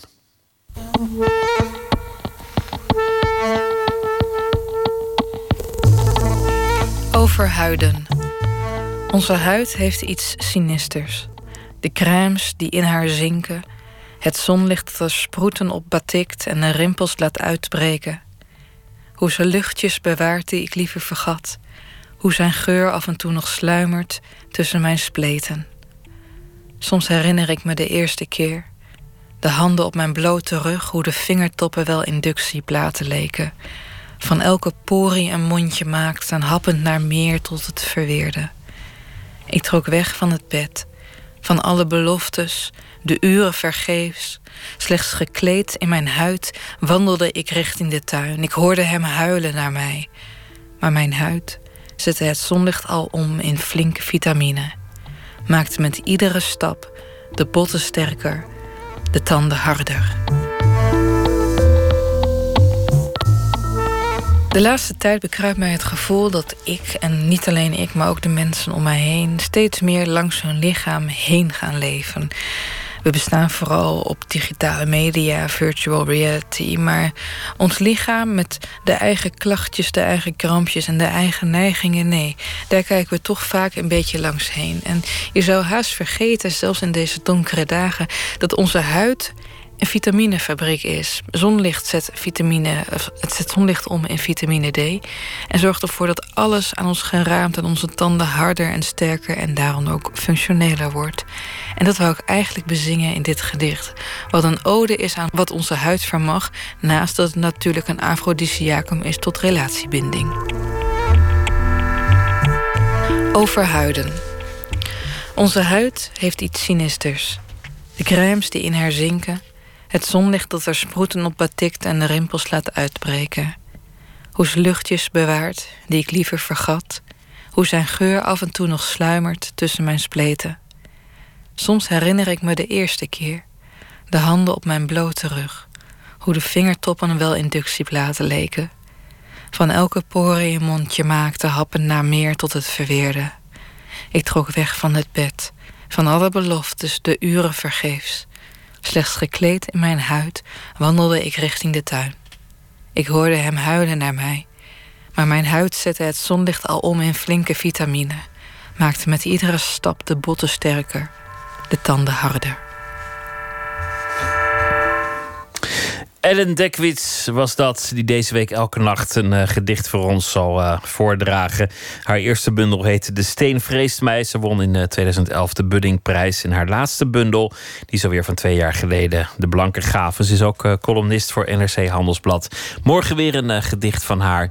Dan komt ook fotograaf Carla van de Puttelaar op bezoek. Vooral bekend van, vanwege de wijze waarop ze vrijwel naakte vrouwen fotografeert. Ze heeft drie boeken gemaakt. The Beholder's Eye uit 2008 is er één van. En ze kreeg uh, vorig jaar een eervolle vermelding bij de Prix de la Photographie in uh, Parijs. En ze is dit jaar gastcurator van het uh, fotofestival in Naarden. Het thema is Right Here, Right Now. Dat is een tweejaarlijks festival. En daar gaat het over verhalende fotografie en maatschappelijke en actuele thema's. Dat allemaal morgen in Nooit meer slapen. Voor nu wens ik u een hele goede nacht.